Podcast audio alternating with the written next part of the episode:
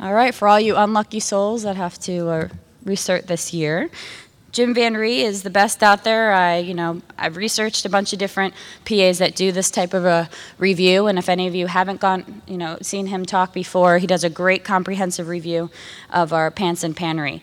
Uh, he's a program director at Northwestern University, Feinberg School of Medicine PA program in Chicago. He's been in clinical practice for 21 years as a hospitalist with over 12 in internal medicine and 8 in HEMONC.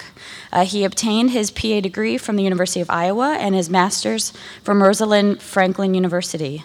He's the author of the Physician Assistant Review book by uh, Elsevier and course developer and instruction for the online Kaplan Board Review course. He's a regular speaker, both nationally and locally, and please help welcome Mr. Uh, Van Rhee.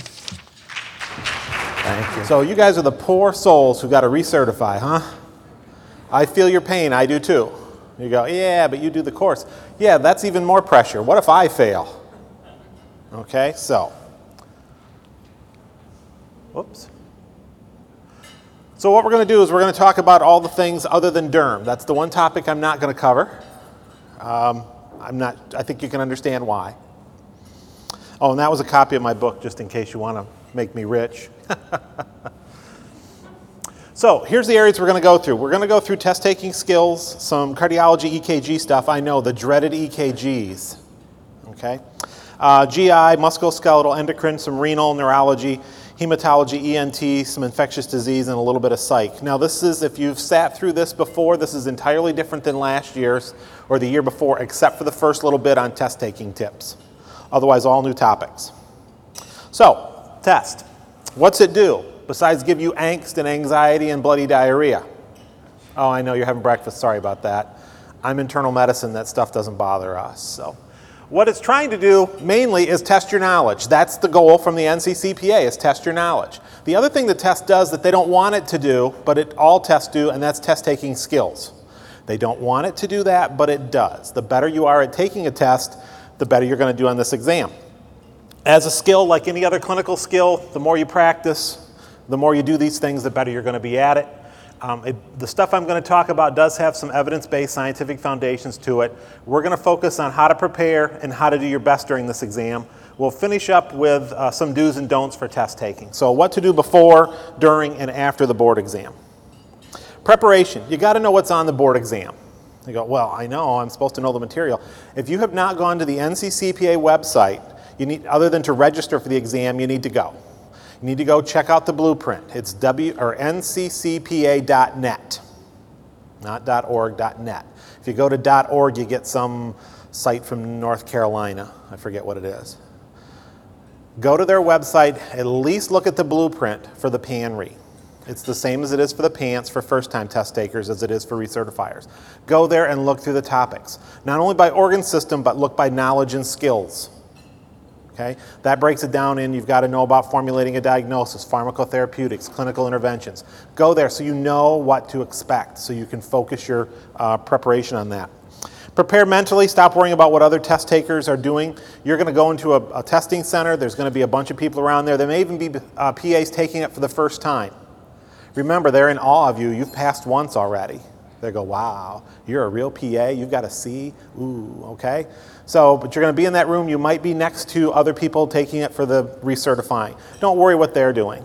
Just focus on your exam. There might be somebody who sits down and gets up in 30 minutes and leaves. You go, oh my God, that person's brilliant. They were probably taking another exam, so don't worry about it. Know your testing site. Nothing causes more anxiety than to show up late.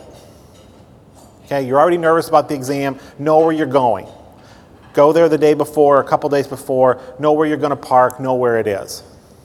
And then supplies, don't rot, don't bother. You can't bring anything into the exam room with you. They're going to take your phone, they're going to take your uh, watch if it's got any kind of numerical things on it. They're going to give you a locker to store this all in. I'll talk more about that in a minute. Now, the exam is scored two ways. It's norm referenced. All the raw scores are converted to a standard so that they can compare year to year. But more importantly for you, it's criteria referenced. That means that you know going in, well, you sort of know going in, they know going in what you have to get to pass. The PANCE, the cert, original certifying exam, the passing score is 350. Students know that going in no matter what. They score 350 or 351 or higher, they pass. 349, they fail. For the PANRE, it's around 360. It does fluctuate from year to year a point or two. Now you go, 360, there's only 240 questions on the exam. That's because they weight the questions, they do some other manipulations with it. 360 is around 60%. No, I can do 60%. Good. Then let's all go home. Now, you have to take the exam every six years. This is going to change here soon. Thank goodness. Going to go to every 10. You go, oh, wow, I don't have to test. So they're going to add some more stuff to it. So, another reason to go to the NCCPA website. You go to a Pearson Testing Center. You get five hours to complete the exam. It's 240 questions, around five hours. You get four blocks of 60, and then you get 45 minutes of break. So, it's really four hours and 45 minutes you get to complete the exam. If you don't utilize your breaks, you cannot add that to your test taking time. You get 60 questions, 60 minutes. When the clock strikes zero, they let you answer the question you're working on, and then the test closes. Okay? The biggest problem I get from people who fail the exam is that I didn't finish any of the blocks on time. I was always leaving five or six questions unanswered. Those are automatically wrong. So right away, you've got six out of the 60 wrong. You're already tenth of the exam you missed. So that's why the speed is so important here. How many of you are recertifying for like the 15th time? Okay, fourth. Okay. Back in the day, you had two blocks, two weeks, twice a year that you could take this exam. Not the case anymore. The only time it's really not available is between Christmas and New Year's. Otherwise, you can take it whenever you want. I strongly encourage you, if you're that angst about this exam, you get to take it in the fifth year, a year early, go ahead and take it a year early. If you take it a year early, you actually have four opportunities to pass the exam. Practice focus component now on the PANRE 60% of the exam will be general primary care. The other 40% you get to pick. And you can pick either adult medicine, surgery, or primary care.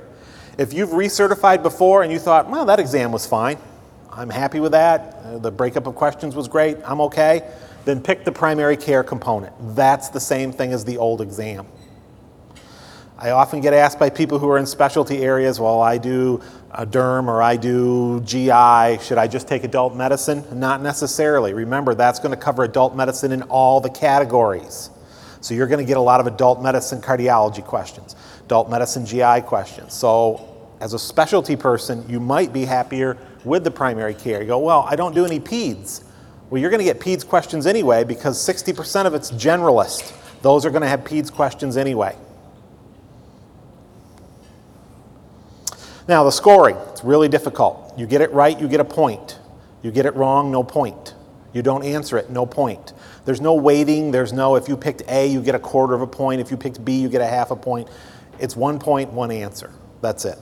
One point for each correct, no penalty for incorrect answers. Tests are then evaluated, questions removed if needed, and tests rescored. And as I said, your passing score is predetermined. About a year ago, I think it's been about a year now, uh, the NCCPA had a little, shall we say, uh, hiccup um, I was teaching my Kaplan review course, and I had a bunch of people who were getting ready to recertify take it. And we always tell them that if they need more help, I'm glad to help them afterwards, or if they fail, let me know, and I'll try to help them get ready for the next version. I was getting phone calls right and left. I must have got six or seven of them from people who failed the PAN, PANRE. And I'm starting to think, oh my God, my course is a disaster. We found out the PAN, the NCCPA people, had scored them wrong about 150 people had been told they failed and they hadn't. They had all passed.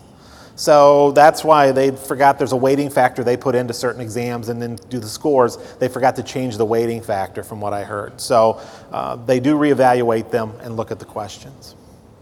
Now, the testing center, make sure you get there early, at least 30 minutes to get all the paperwork done.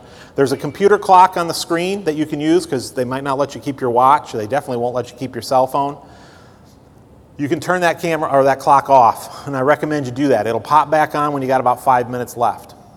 What I tell people to do is if you're going to practice for this exam, find some uh, review questions. My book just happens to have 600 of them.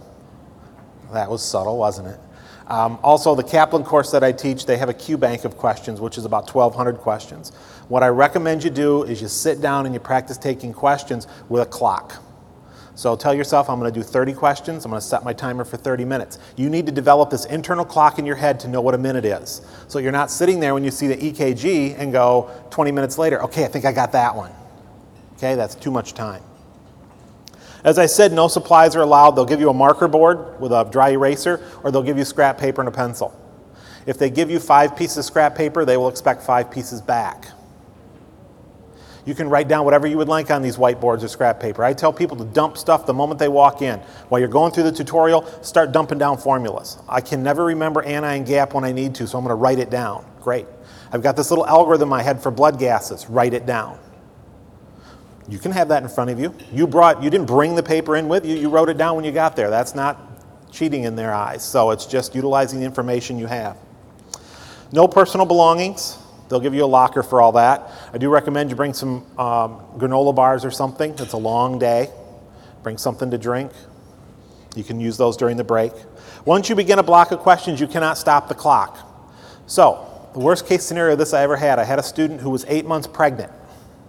We told her to not take the exam. She said, No, I want to get it done because I know I won't study after the baby's born. She got up every five minutes to go to the bathroom she didn't pass because she couldn't finish any of the blocks on time. She's very bright. She recertified, she retook it uh, three months later and passed with flying colors. But she got up every few seconds to go to the bathroom. They do not stop your clock. And it takes time. You actually have to fingerprint and sign in and out of the room. That takes time. You're talking about three or four minutes every time you want to leave the room. So don't do it. Finish a block of questions, then take your break, and during that break time, that 45 minutes, you can use whatever amount of that you want. Go to the bathroom. Go walk outside for a minute. Go get a drink. Go eat a granola bar, whatever. Don't do it during the testing thing. Don't forget your two forms of ID. At least one has to have your photograph on it. Uh, they have a list on their website about what's approved. Make sure they have the same names on them. Okay? My social security card says Jim. My driver's license says James. That wasn't allowed. I had to use my Wells Fargo credit card at the time, which I thought, wow, you'll take my credit card, but not either of those. Okay, make sure they match. They will give you on their website what will match. You know, does Dick and Richard match? Those sorts of things. They'll tell you just in case. Here's the exam content, what it's broken down into. If you look at the diseases, disorders, organ system, the top four cardiovascular, pulmonary, GI, and musculoskeletal make up almost 50% of the exam. Where people don't do well, it's because they bomb those four, one or two of those four areas. Like I said, you've got to get around 60% in those four areas to do well. You can do poor in those four, but the other portions of the exam, you have to knock it out of the ballpark. Okay? Think about it 240 questions, 16% of it's cardiovascular, that's a fair number of questions. And look at you guys, derm 5%. Don't feel bad. I was a hematologist. We only get 3%. Okay? I got my 10 heme questions right last time. I felt so good about myself. Matter of fact, if you specialize, that's probably an area you're not going to do as well as you think in. I've had people who've done derm like you guys, and they come back and they say, You only only got 50% on derm? And I go, Really? And they go, I don't know why. I said, I know why. Because you thought as a dermatologist and not a primary care. You said, Well, none of these are right because I would do this, this, and this, because you have the latest information at your fingertips. Your exam was written about 18 months ago and put together. So it won't have the latest cutting edge stuff necessarily on it. Then don't forget about tasks and objectives. Um, clinical therapeutics, pharmacology, and formulating the most likely diagnosis are the two biggest areas, make up almost 40% of the exam. So this is do you know what drugs to use and do you know what diagnosis they have? They still do cover basic science, and that's in applying scientific concepts. One of the things they'll do here, though, is they'll apply it to clinical scenarios. It won't be a picture of a femur and say, identify this bone. Okay? It won't be that sort of thing. So you don't have to worry about going back that far. So, general strategies when you get there dump information, calculations, formulas, flow charts. Normal lab values you don't need to remember. They're on a drop down menu. There's a little button in the corner of the screen you click, normal ranges drop down. If it's not on that list, it'll be in the question because they don't put every lab on that drop down menu, but they do do most of them. Now, the more you know, the quicker you can do the question. You don't want to have to be going back and forth 10 times for every question. So if you know what the CBC normal values are and the electrolytes and blood gases and stuff, it'll make your job a lot easier, but you don't have to. They'll be there for you. Develop a plan, budget your time. If you're starting to take more than two minutes per question, it's time to move on. Guess. And we'll talk about that in a minute. Plan to use the entire exam time. I tell this, this is very important to people who are certifying for the first time. They always like to say, oh, well, you know, it's five hour exam, but I'll be done in two hours. I was always a really fast test taker. I'll meet you guys for golf at noon. And they show up at four in the afternoon and their buddies go, where were you? Oh my God, that was hard. Okay? Plan on being there the whole time. This is not the time to say, tell your office staff, you know what, I started at eight, start booking me at 10, I'll be back. No, you won't. Okay, trust me. Make educated guesses. You can go back later. Just the first time through the exam, don't leave anything blank. If you look at a question, it's question number three, you look at it and you go, I don't have a clue what the answer is. Pick B. I don't care. Pick C. Then you can mark it for review later, and then you can go back. But at least there's an answer. If you get to the very last question, number 60, and the clock says your time is up, you go, at least I got them all done. At least I got them all done at least once. There's an answer. If you leave it blank to review later, you may not get a chance. Don't leave anything blank the first time through. Well, I guessed. Well, if you guess, you get a 1 in 5 chance of getting it right. If you leave it blank, what's your chance? Zero. Okay? There's always five options A, B, C, D, and E. Guess if you have to, don't leave it blank. The other thing that I get asked a lot is about drug names. Generic for common names, they're not going to, you know, penicillin, erythromycin, those they're going to just give you the names. Generic and trade for others, they will never just use a trade name because trade names for certain drugs can vary what's most common in certain parts of the country or some from certain companies, so they get away from that. So they'll give you generic for sure, and if they do give you the trade, they'll give you the generic as well. Now, this is a multiple choice exam. They're all A type questions, multiple choice with five options actually. Negative questions are almost unheard of. All the following are true except. They won't do those. None of those types of questions on the exam. No K questions. For those of you who've been out there a long time, remember in school or on the boards you had K questions. A is true, B and C are true, D is true, none of the above are true. They're only true if today is Y, ends in Y. Those sorts of things, they don't have those anymore. It's just straightforwards. Most of them have a clinical scenario. That's why it's important to work on your timing. You have a minute to do this question. These aren't, a lot of them are not basic recall. The capital of the United States is. You either know it or you don't. That's not the type of questions on this exam anymore. Try to answer question before looking at the choices. You read the scenario, you read the question, don't look at the five options yet. In your head, go, oh, the answer is congestive heart failure. Then see if it's there. That gives you a lot more strength, uh, feeling strong about that answer. Pick the best answer. If it appears to be two right answers, then select the most specific. You're going to walk out of this exam, if this is the first, anybody recertifying for the first time? Oh, I'm so sorry. Um, you're going to walk out of there going, you know, on a lot of these questions, I narrowed it down to one or two. That's what they want you to do. When they look at the distribution of this exam, the way the questions break out, they want to see somebody pick every one of the options, at least a small number. They want most of the people to pick the right answer, and then they want there to be one other one that's really close. You know, like one is 60%, then a 30, but they'd like to see 5% or so in all the other options. That tells them they made really good distractor choices. Okay, so a lot of times you walk out of there going, oh man, I usually had it narrowed down to one or two. When in doubt, pick the one that's most specific. Eliminate unlikely answers. That doesn't help so much on this exam. Um, I used to do a uh, review thing like this for undergrad students for test prepping, and um, I can help people get really good grades and pass exams. May not get A's, but you'll pass exams on content you've never taken before because it's all about being able to answer the questions on the exam. And most professors are terrible exam writers. Okay? So there are tricks you can use. It doesn't work on this exam, though. Look for clue words and numbers. That helps a little bit here, uh, not too often. Don't read into the questions. Don't assume anything. Okay, I picked lung cancer because, you know, if they were a smoker. Did it say they were a smoker? No. Well, then why did you assume that? Don't read into the questions. Okay? Well, it could have been a Tylenol overdose. Did it say they were on Tylenol? Well, no. Then why did you pick Tylenol overdose? Don't read into the questions. When in doubt, guess and don't change your answers unless. And you go, well, that's really helpful. The caveat to that is if something further along on the exam pops up and you go, oh my gosh, that's right, I got to go back. You can only go back within that block of questions. You can't go back to the first block or second block if you're already on the last block. But if you're going through the exam and all of a sudden it triggers, go ahead and, because most people in that case will change it, they have from changing it to a wrong to right answer 75% of the time. Now, if you change it a third time, you go back down to less than 25% chance of getting it right. So if you're going to change something, change it once. Usually your first gut feeling, your instinct is correct. So I tell people to go through the exam in three phases. One, go through the exam and answer those items that you're familiar with, but don't leave anything blank.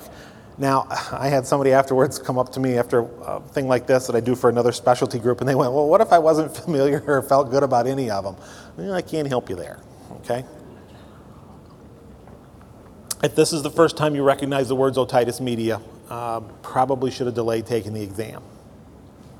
But answer those you're confident with. It'll save some time, build up confidence. But as I said, don't leave anything blank. Then go back through and looked at your marked or skipped questions. Then you got a little time. At least you know you've got an answer for everything. So if you run out of time, there's something there. Eliminate any incorrect answers, think through it some more, decide, and then if when in doubt, just guess. People always say, well, which one do you pick? I don't know. The thing you have to remember is that two of you can be taking the exam together. You know, your person in your office, two of you PAs together, you're in the office together, you're going to recertify together, you're going to sit next to each other at the, at the uh, testing center together. It's going to be so great. You'll take your breaks together, everything will be wonderful. You'll hold hands, sing kumbaya. You won't have the same questions. And if you do happen to get the same question, the distractors are all going to be mixed. They not only mix the questions, but they mix the options. So that's why I can't tell you pick B, pick C, pick D every time, because they mix them all up. Now, you've got to know and recognize the medical information. I mean, that's kind of obvious. Seems pretty basic. The best way to pass the exam is to know the material. However, there's going to be times you need to guess between two or more choices. Don't guess randomly. Every option you can eliminate increases your chances of getting it right.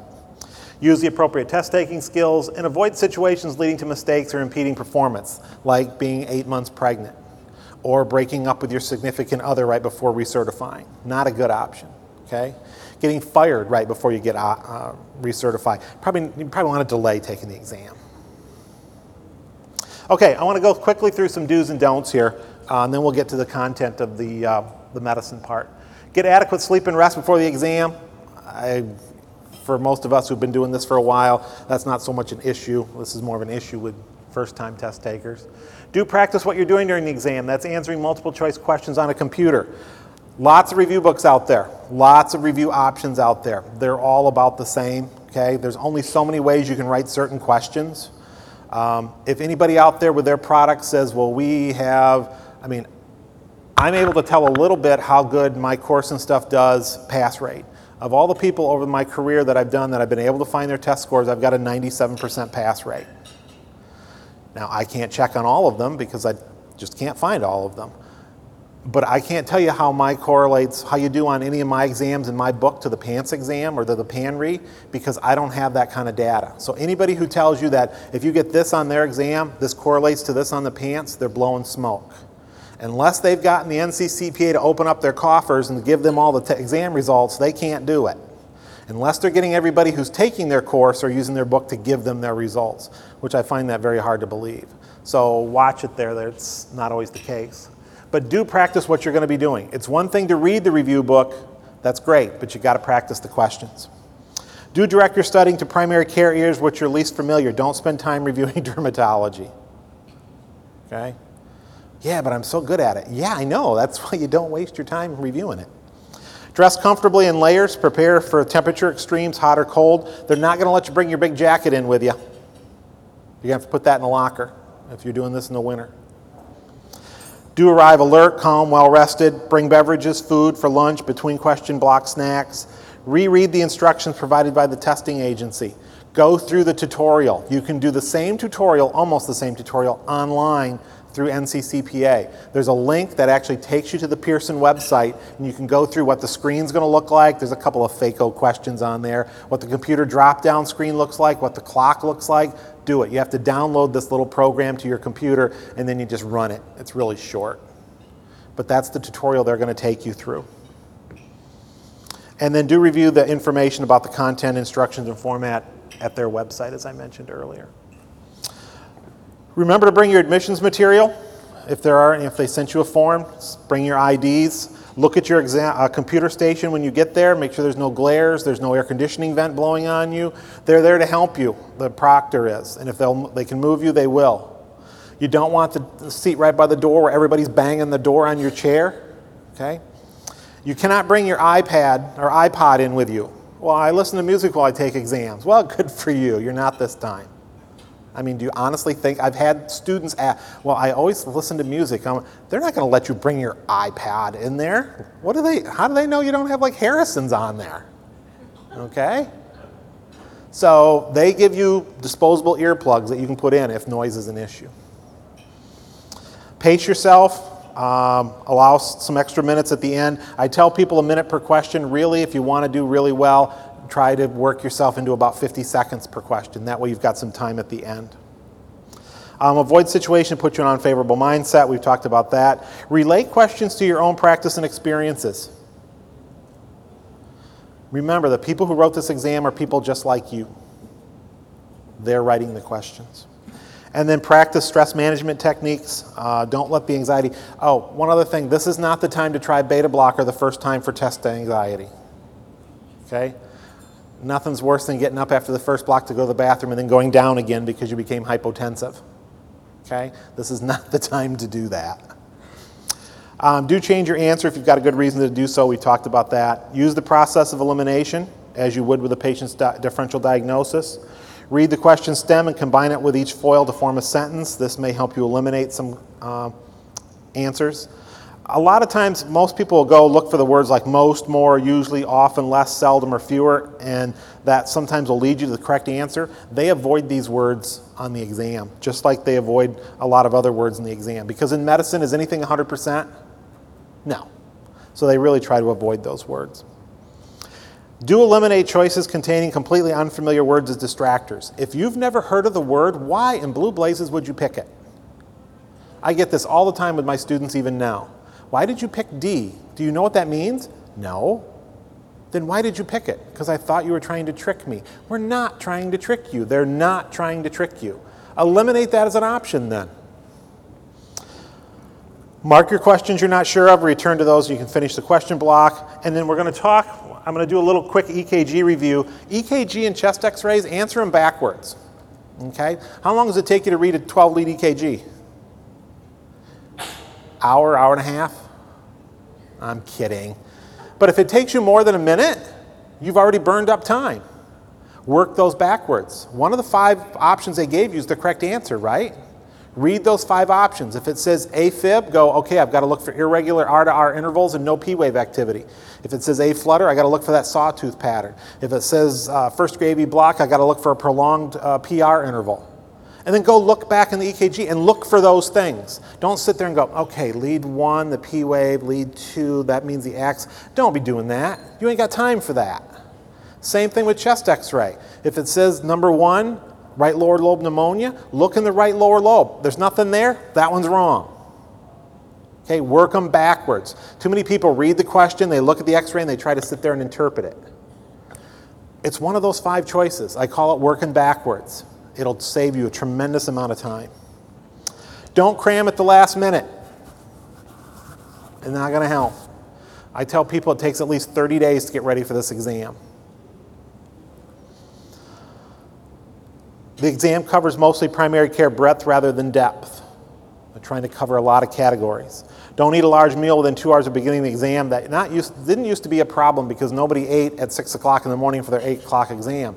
Now some of these testing centers, like ours in Chicago, are staying open till 9, 10 at night to get all the test takers in. So they're starting another block of exams in the afternoon. So don't be going out and having a big old steak dinner because where's all the blood going to go? To your gut. And if it doesn't go there and goes to your brain, then what's going to happen to your gut?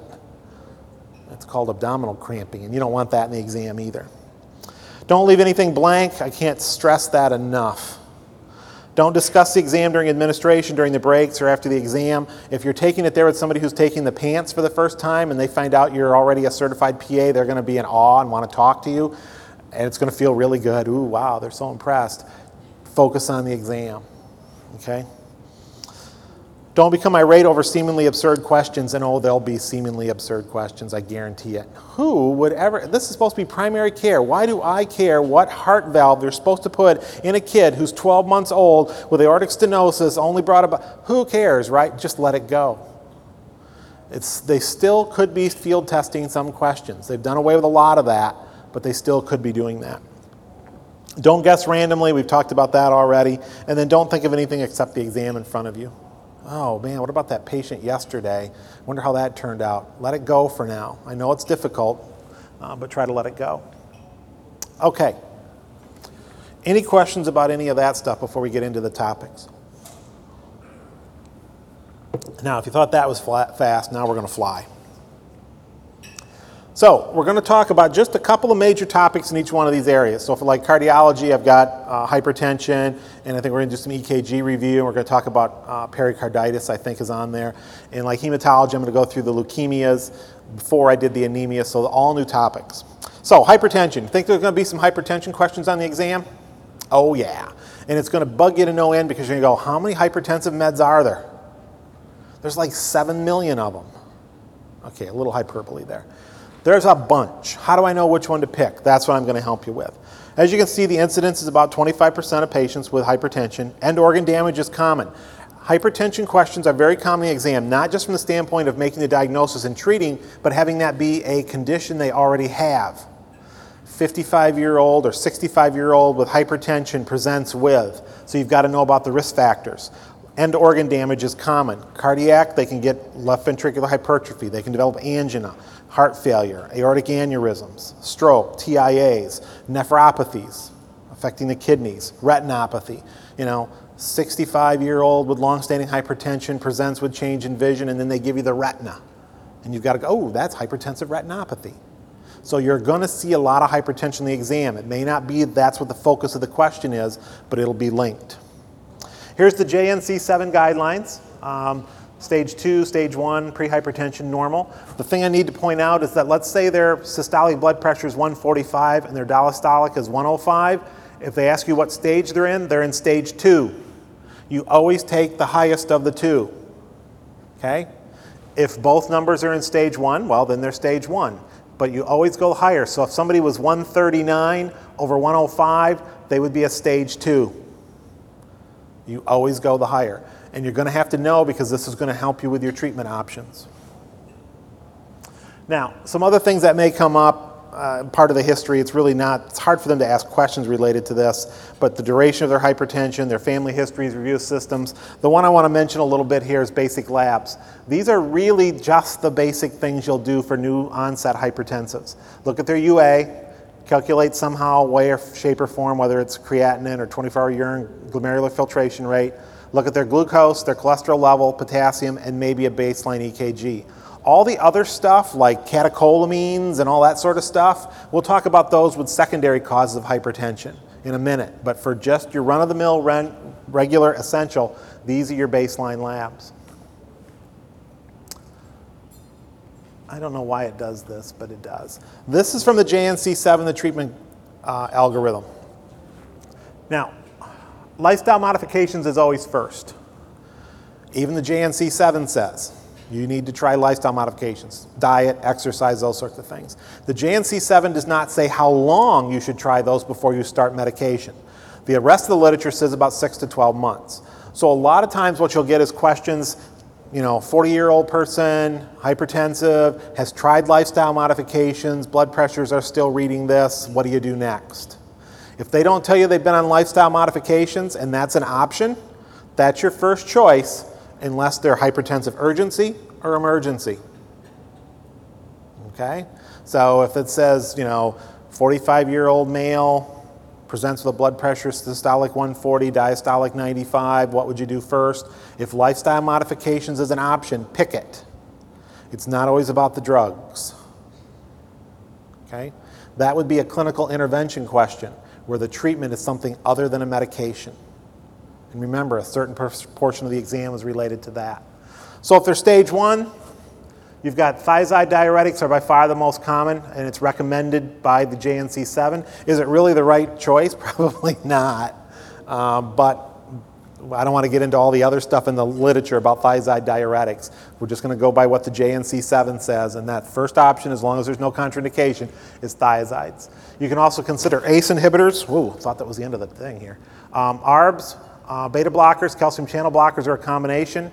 Type stage two, you might need to use two or more drugs. Um, this with compelling indications, basically, it's if they're starting to have some end organ issues already and then optimizing. The question is going to be on the exam that's going to be difficult is look at all these different options. How do I know which one to pick?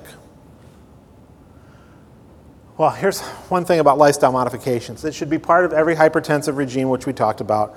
May last, I already mentioned, six to 12 months.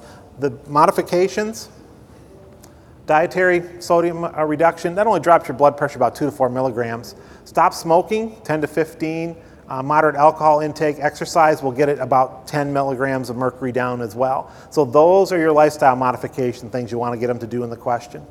Caffeine consumption does not need to be eliminated. It does when you're taking their blood pressure because it does have an acute epi- uh, effect on blood pressure, causing your blood pressure to go up, but long term it doesn't. So, here's that same flow chart just in a table format in case you'd rather have it in a table. Now, how do I know which ones to pick? Here's your compelling indications. Let's say they tell you it's hypertensive and they got heart failure. Beta blockers and ACE inhibitors I bolded there are the best choices. Okay? All these slides should be in your handouts, I hope, on your little disc. Post MI beta blocker. If you've got a post MI patient and you don't have them on a beta blocker, you better have a darn good reason why, because they've been shown time and time again to decrease mortality and morbidity. The only contraindication to beta blockers in those people is either second or third degree heart blocks. Okay? If they're diabetic, ACE inhibitors, ARBs, because of the renal protective effects they have for both the diabetes and the hypertension.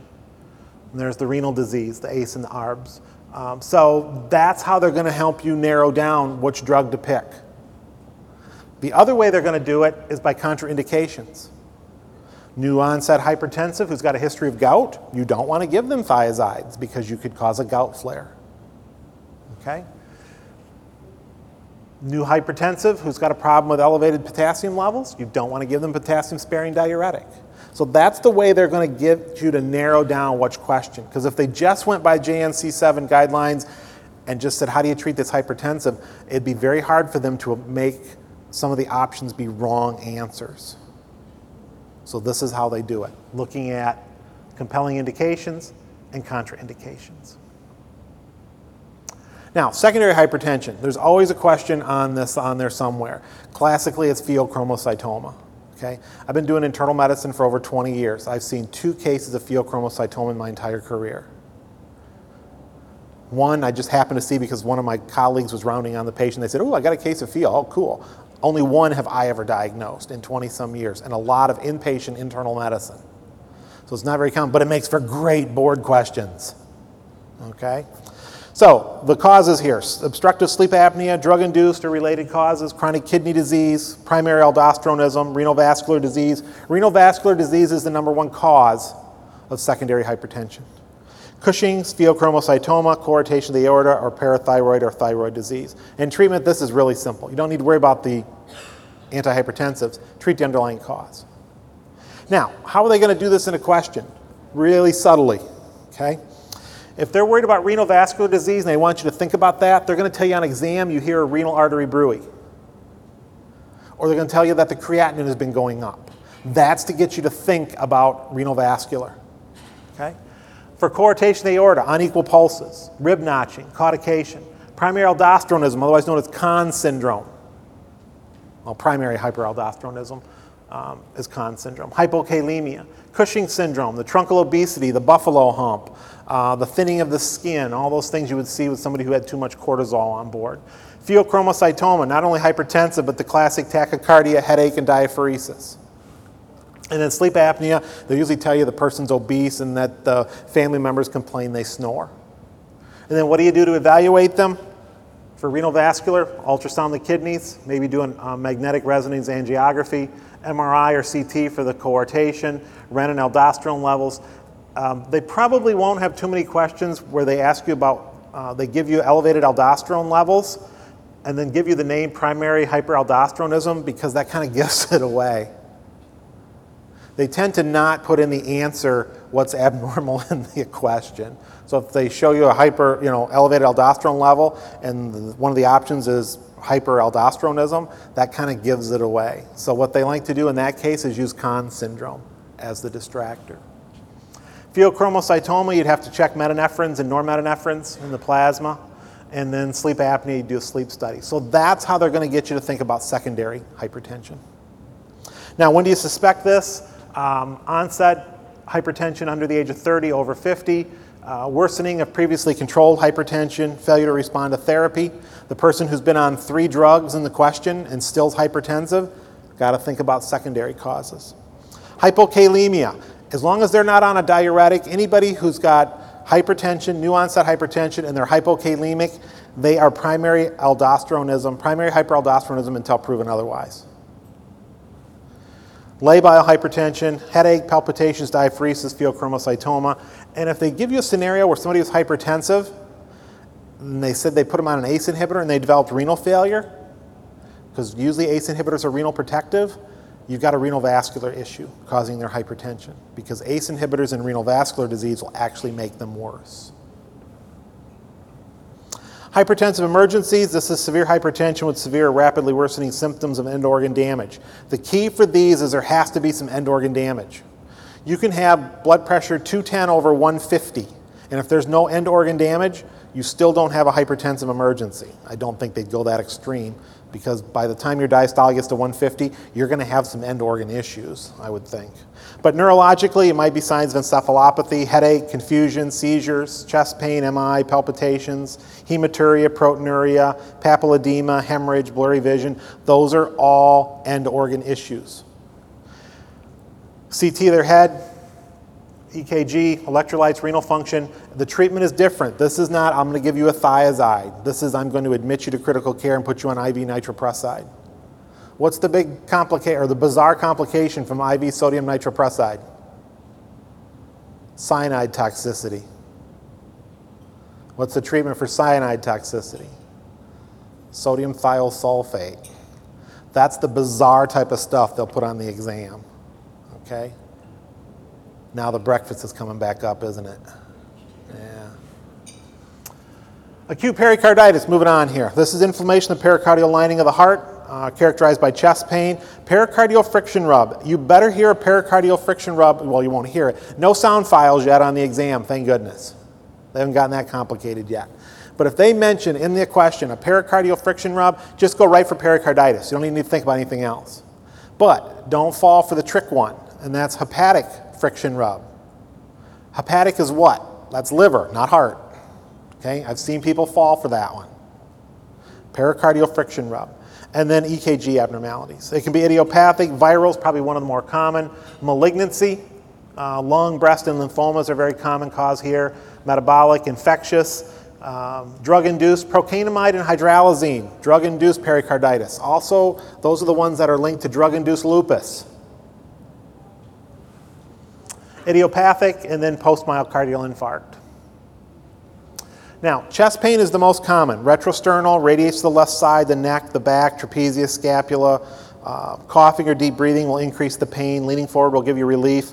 The first line, though, retrosternal radiates to the left. What else that sound like? MI.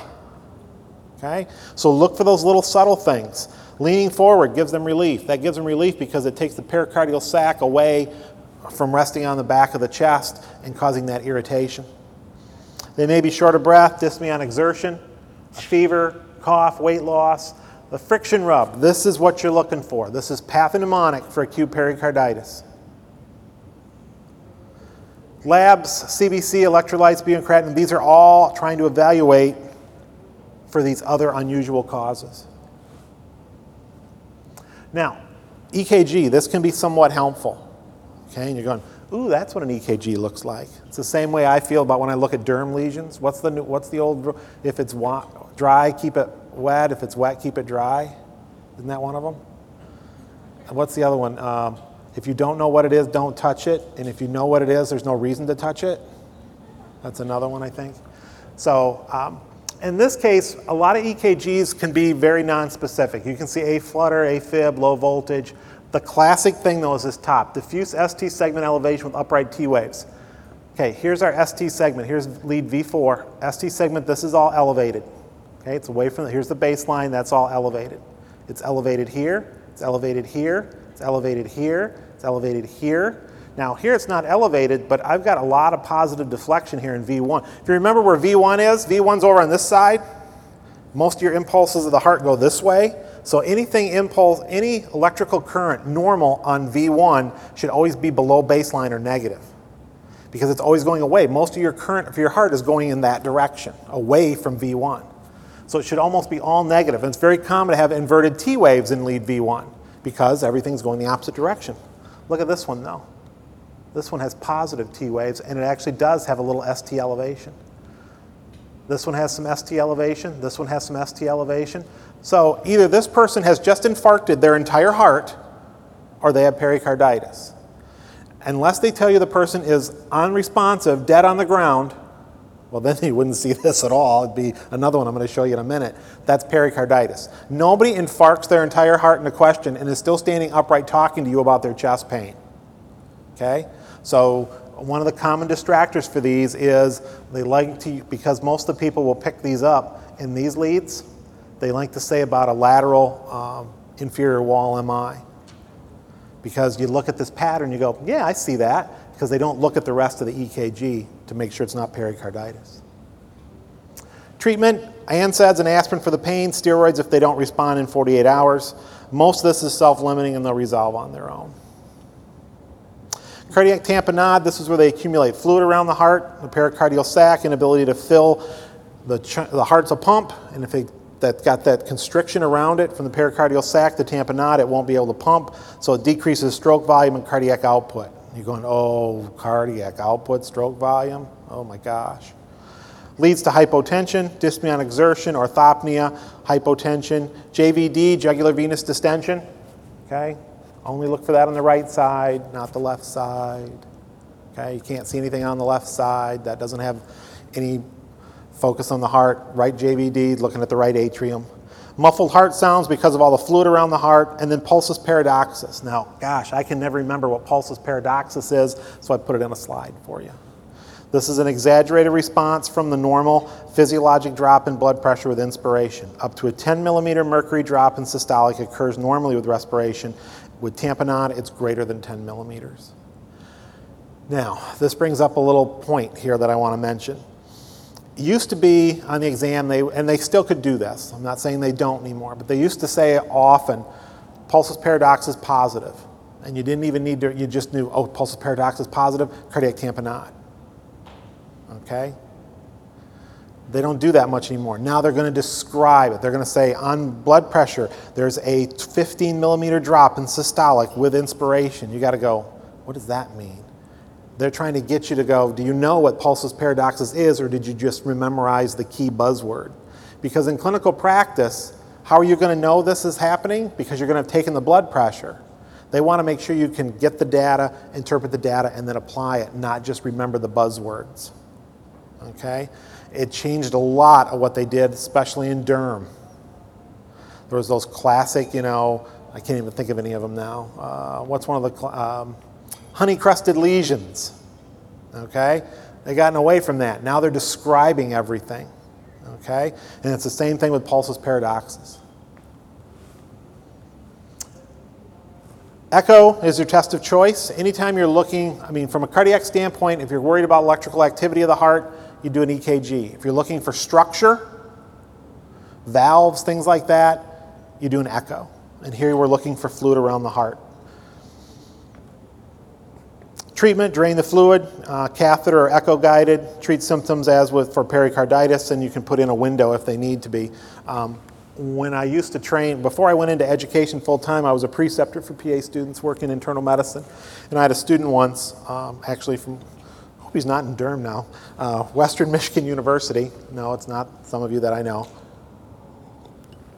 But we were seeing this little old lady in the ER, and she was in heart failure. And I went in and talked to her for a few minutes and said, I'm going to have the student come in and talk to you. And she said, Oh, that's okay, that'd be fine.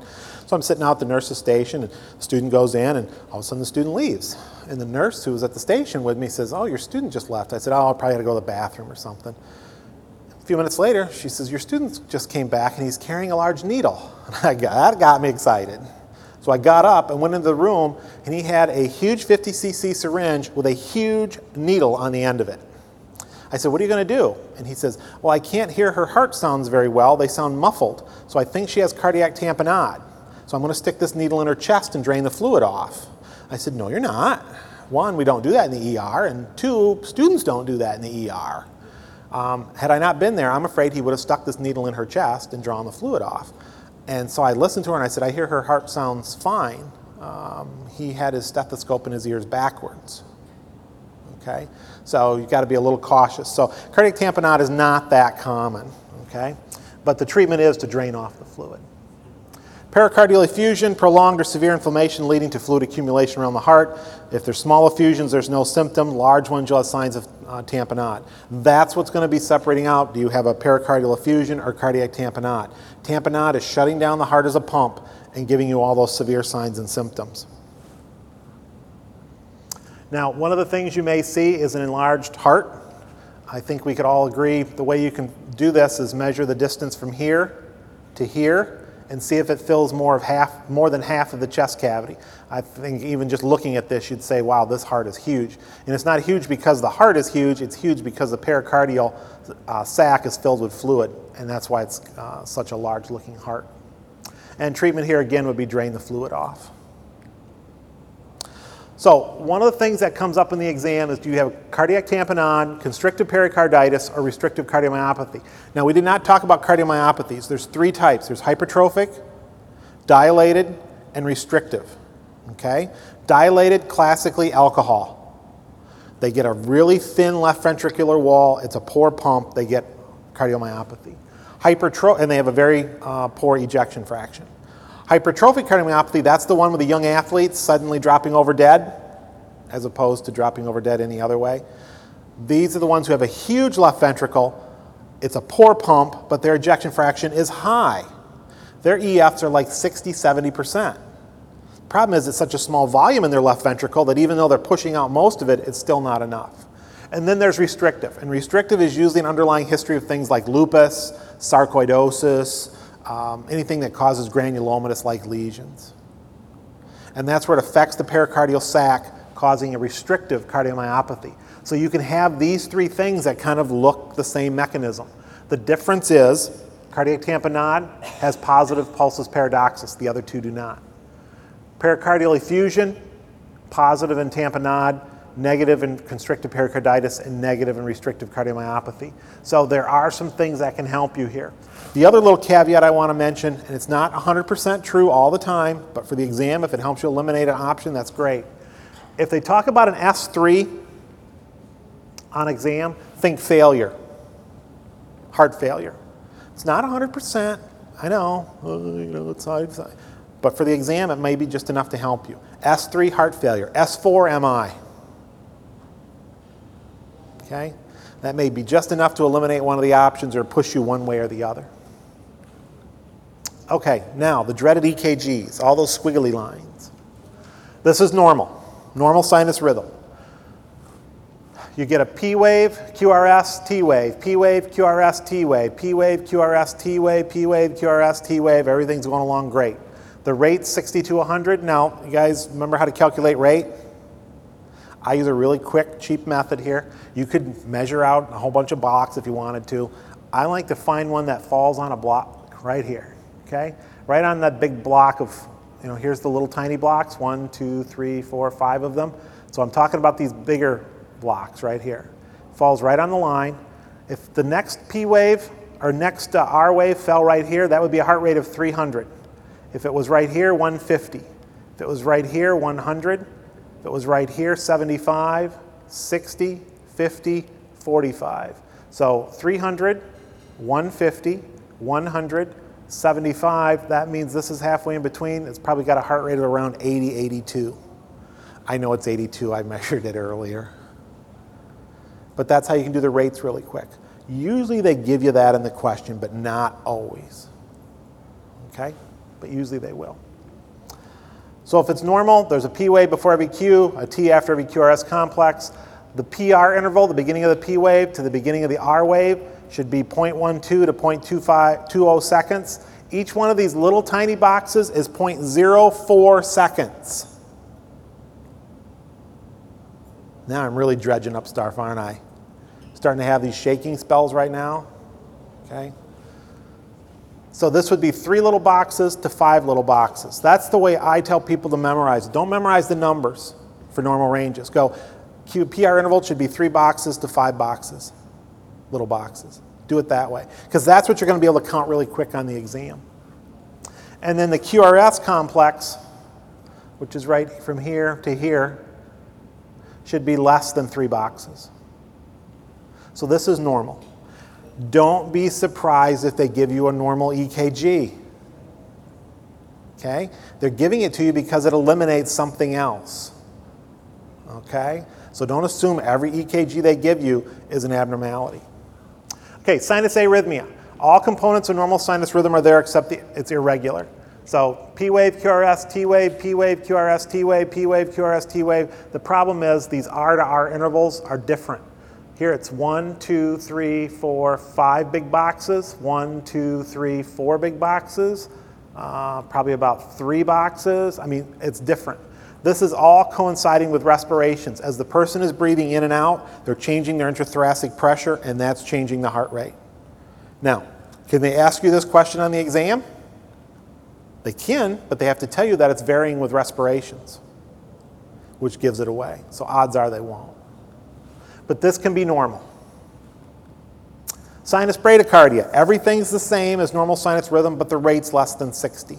There's really only two rates you need to remember. Well, three. Less than 60, greater than 100, and greater than 150. If you can calculate those three, you can figure out most of the EKGs in the exam. So, whoops, sorry. So here we go. Um, this one's on the line, pretty close. So this would be 300 to this box, 150, 100, 75, 60, 50. So we definitely know it's below 60 because that would be this box. So it's about 54. So that's sinus Brady. I've got a P wave, QRS, T wave for each one. The rate's less than 60. I've got sinus bradycardia. This patient could be a person on a beta blocker. Remember, beta blockers shove your heart rate way down. Very common to be under 60.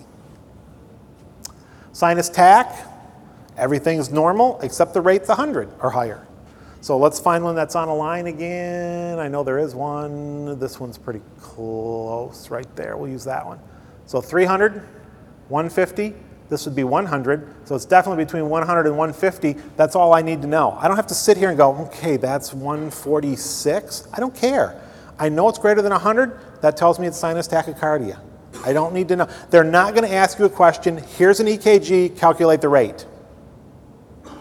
They're going to make you calculate the rate to determine what the answer is. So that way they can kind of test a couple of things at once. So everything's the same. P wave, QRS, T wave, P wave, QRS, T wave, P wave, everything's normal, except the interval, the rate's greater than 100.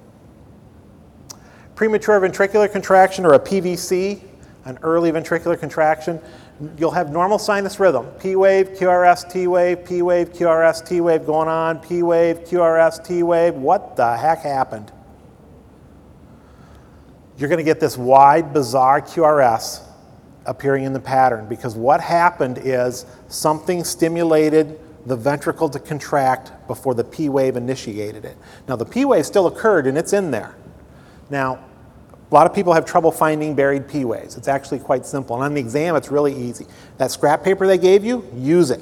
What you do is you take that piece of paper and you put it up here. Now, I think we would all agree this is a P wave, wouldn't we? And we'd all agree, I'm not even looking at you, so just, just nod. Okay? So we'd all agree this is a P wave, or this is a P wave, sorry, and this is a P wave. Take your piece of paper, line it up, make a little mark right here on your paper, a little mark right here on your paper, and then look halfway in between. If you measure this out, halfway in between is right here. There's your P wave. Remember, if everything is normal, the P waves are going at a regular cycle, they're going to fire all the time they're supposed to fire. So they happen at regular intervals. So if you can find two that you know, if you didn't think this was a this was a P wave and you thought this was, just keep dividing it in half and keep dividing it, and you'll eventually find out where the P wave is.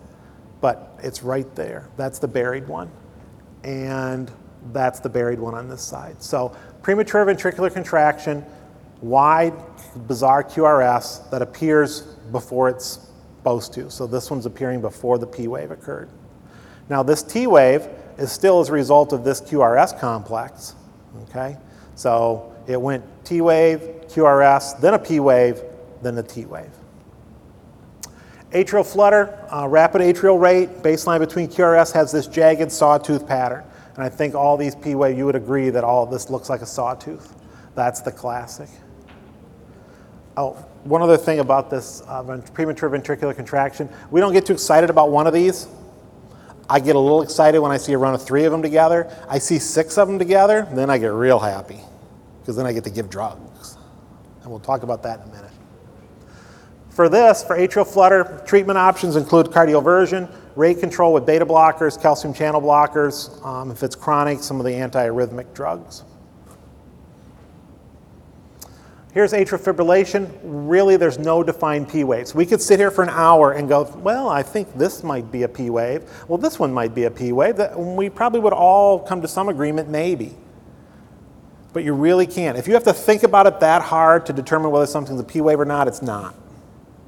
So, really, no discernible P wave activity, this coarse wandering baseline, and then irregularly irregular ventricular rhythm. If you look at the distance between the R waves, they're irregular distance. So here it's about three boxes. Here it's about two and two big boxes and two little. Here it's a whopping four boxes, four big and two little, and it never repeats on a regular interval. So this is irregularly irregular R to R intervals with no discernible P wave activity. That's a fib. You can see ventricular rates uh, up over 100 to 200. Um, Rate controls the treatment here, beta blockers, calcium channel blockers. If they're in heart failure and they're in this, don't give them calcium channel blockers. Calcium channel blockers are contraindicated in heart failure. Rhythm control, amiodarone, uh, cardioversion as long as there's no clots. And don't forget about anticoagulation. One of the things they like to do with this is they like to give you a scenario. 65 year old presents with mental status changes, weakness in their right arm. Here's their EKG because people who have atrial fibrillation are at increased risk for clots and having strokes. So, what they're telling you is read this EKG, you'll notice it's AFib. You know that's a risk factor for stroke. That's how they got, instead of just saying the person has a history of AFib, they'll give you the EKG to interpret instead. Multifocal atrial tachycardia. Uh, this is very common in patients who have uh, chronic obstructive pulmonary disease, COPD. They have some differing in R to R intervals, the, you know, from here to here. It's very subtle here, but they can have it. The difference here is multiple shaped P waves. Multifocal atrial tachycardia means that the atrium, where it's supposed to be firing from, it's supposed to be firing from um, SA node to AV node. It's firing in all these different spots on the atrium. And that's why all the P waves look different. They're still going to the AV node, but they're firing from different spots. So when you look at the if we go back here, look at all these, this, even though this is premature ventricular contraction, all these P waves look exactly the same. Okay, except for that one, I know. But all of these look exactly the same. That's not the case, whoops, with multifocal atrial tachycardia. This P wave's got a little bump right here. This one looks a little different. They all look a little different because they're firing from different spots on the atrium. That's multifocal atrial tachycardia. Treat the underlying cause, whatever's causing it, or give them calcium channel blockers to suppress the drive. Paroxysmal supraventricular tachycardia, this is a reentry, very common in the elderly with underlying heart disease. Um, classic presentation is somebody who's got a history or presents with palpitations. This one's always in your differential, and this is very common. Okay? You can try vagal maneuvers, uh, have them bear down. Um, drugs, though, adenosine is the drug of choice, beta blockers. Really, all you have here is atrial activity is typically not noted. The rate, you don't see any discernible P wave activity here, like even with A flutter, or I mean, A fib was all chaotic. You don't see anything here, really. And what little bit you do, uh, in this case, it's just the rate is so fast. Usually they're around 150 to 180. So they'll give you, I mean, a lot of people with sinus tach don't have palpitations. So when they start mentioning palpitations or anxiety, uh, think about PSVT. Adenosine is a great drug, okay? It's the drug of choice here. It'll work like that. Um, the other thing you can try is cardiac carotid massage. Just don't massage both sides at the same time unless you want them to pass out. Now, other things with ventricular tachycardia, uh, they originate below the bundle of His. Don't worry about that. Precipitating causes, though, electrolyte abnormalities, acid base, hypoxemia, MI. Now, if you have just short runs of VTAC, we consider that stable. So three to four beats really in rapid succession, that's okay. You start getting unstable where you get long runs, six, seven, eight, or longer, and they start having symptoms. Whenever I used to get called by the cardiac tech monitors, EKG techs on the floor, well, they're having a run of VTAC, they had six beats in a row. What's the patient doing? Uh, they're fine. Okay, great. Treatment, uh, antiarrhythmics, amiodarone, lidocaine, procainamide, if they're unstable, cardioversion may be required. I'm not going to go through any of the uh, antiarrhythmic drugs. We could be here forever. Now, with VTAC, these are those same wide, bizarre QRS complexes we saw with the PVCs, the premature ventricular contractions, but now we're getting a whole run of them. So there's one, there's one, there's one, there's one, there's one. So these wide QRSs, bizarre in appearance, but they're uniform. They all look the same, and you really can't see any of the other waves. So this is ventricular tachycardia. Now you can get ventricular fibrillation, which is totally disorganized. None of this looks the same. Disorganized electrical activity, ischemic heart disease, ventricular dysfunction, defibrillation. There is some electrical activity here, so defibrillation will work.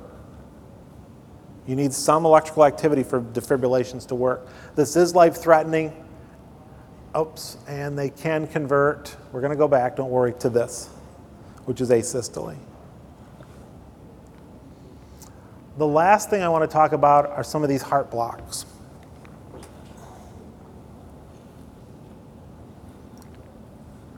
First, second, and third degree heart blocks. First degree heart block, the only thing that's abnormal is the PR interval is prolonged.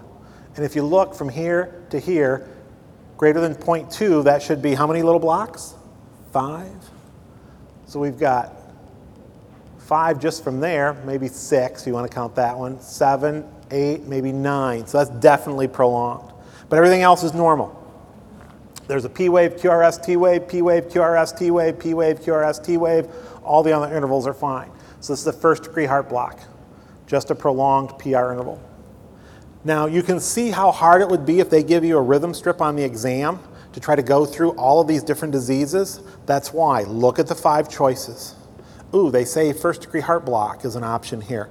I should see a prolonged PR interval. Ooh, I don't. Cross that one off. That's why you want to work these backwards.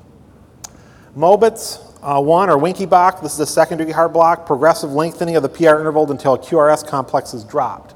So look at this one. From here to here, it's about four blocks. So one, two, three, four blocks. From here to here now, we got one, two, three, four, five, six, seven blocks.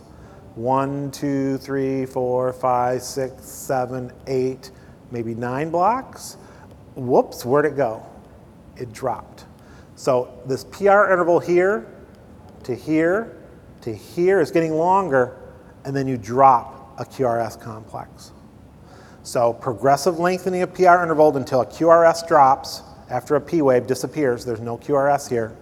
And this repeats. That's Mobitz 1 or Wenckebach. Think of this if they tell you you might want to think about an inferior wall MI. Uh, this is fairly common in people after an inferior wall MI. Mobitz 2, somewhat the same, only one, one subtle difference though. Still secondary heart block. The difference is constant PR intervals. So I know you can't see the whole thing, but there is the same as there, and then it dropped. Here's another drop. The distance from here to here, from there to there, these are all the same PR intervals, and then it dropped. So Mobitz 1, whoops, Mobitz 1, lengthening of the PR interval until one is dropped. Mobitz 2, normal PR intervals, but a dropped beat. So that's the difference between the Mobitz 1 and the Mobitz 2. Third degree, neither parts of the heart are in sync. Atrium are beating at their rate, and the ventricles are beating at their rate. So there's no syncage here whatsoever. I've marked out the P waves for you, and then you can see which ones are QRS complexes. You can see the P waves are very regular intervals. They're beating right along, and so is the QRS. They're each working at their own pacemaker rate, but they're not in sync. So that's a complete heart block. Asystole, no complexes, cardiac standstill. What time is it? We're supposed to take a break at 9:15. 8:40? Okay. Somebody let me know, wave your hand or pass out or do something when it gets to be, I think it's 9:15 we're supposed to take a break, okay? Because I took my um, phone off for this. Wolff Parkinson White syndrome, or WPW. This is a, due to an AV bypass track. The classic three things that you're going to see in WPW wide QRS complex, short PR intervals, and these delta waves. Now, here's the full EKG, and it's really can be somewhat difficult to see. So this person, they blew this up, so it's you lose some of the detail of the waves because we really blew it up big. But here's this short PR interval. This is only one, two, maybe three, not even three boxes, more like two and a half boxes. So it's definitely less than three. Wide QRS complex. This one's a little bit narrow here. But this slow upstroke right here, this is the delta wave. And if you look right here, there's the delta wave. So wide QRS complex, short PR interval, and the presence of delta waves, think um, WPW. Okay, moving on to GI. Esophagitis.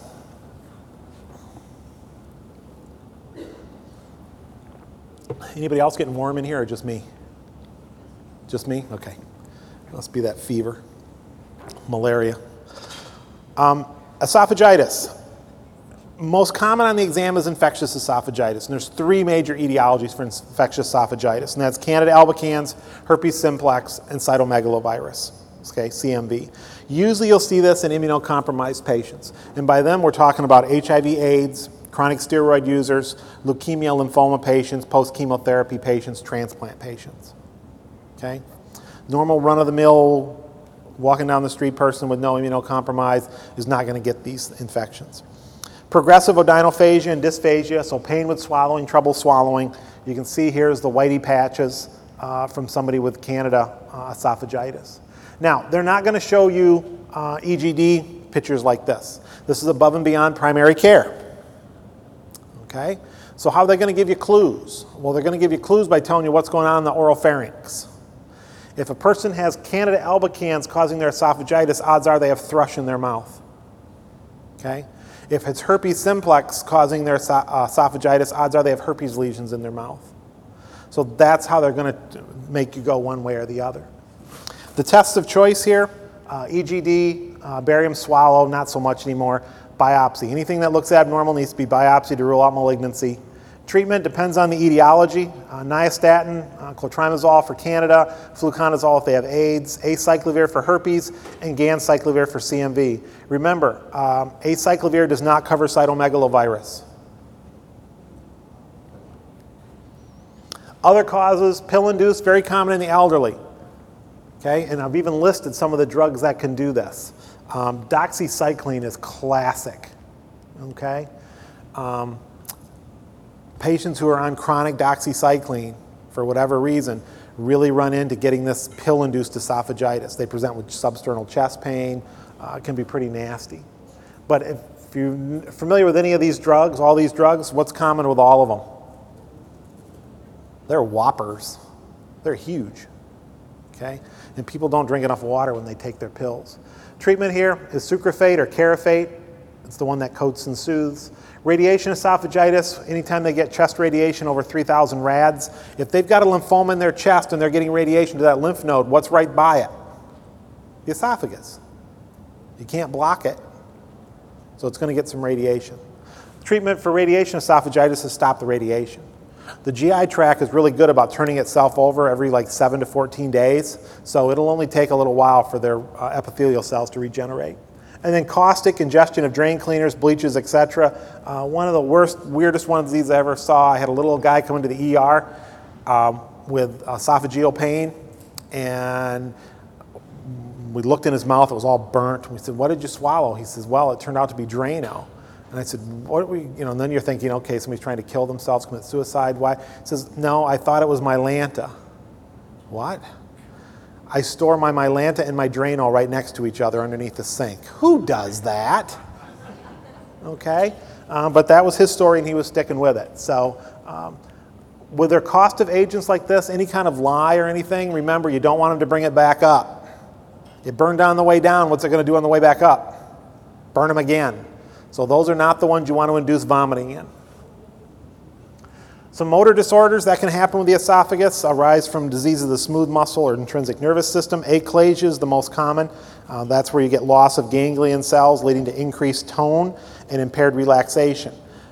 GERD, esophageal reflux disease, is loss of lower esophageal sphincter tone.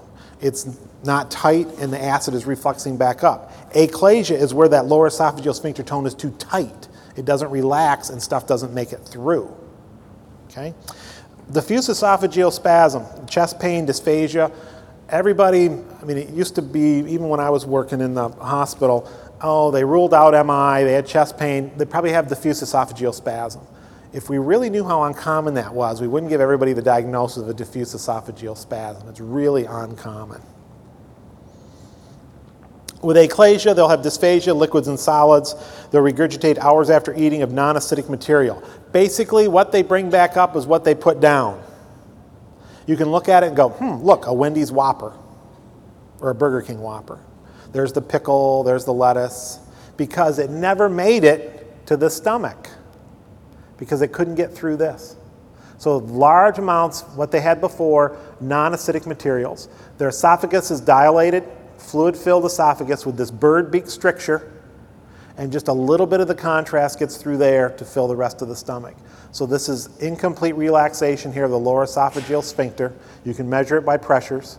Treatment is muscle relaxants, nifedipine. You can dilate this. If you dilate it, they usually have to come back every few, uh, couple of times a year to get this redilated.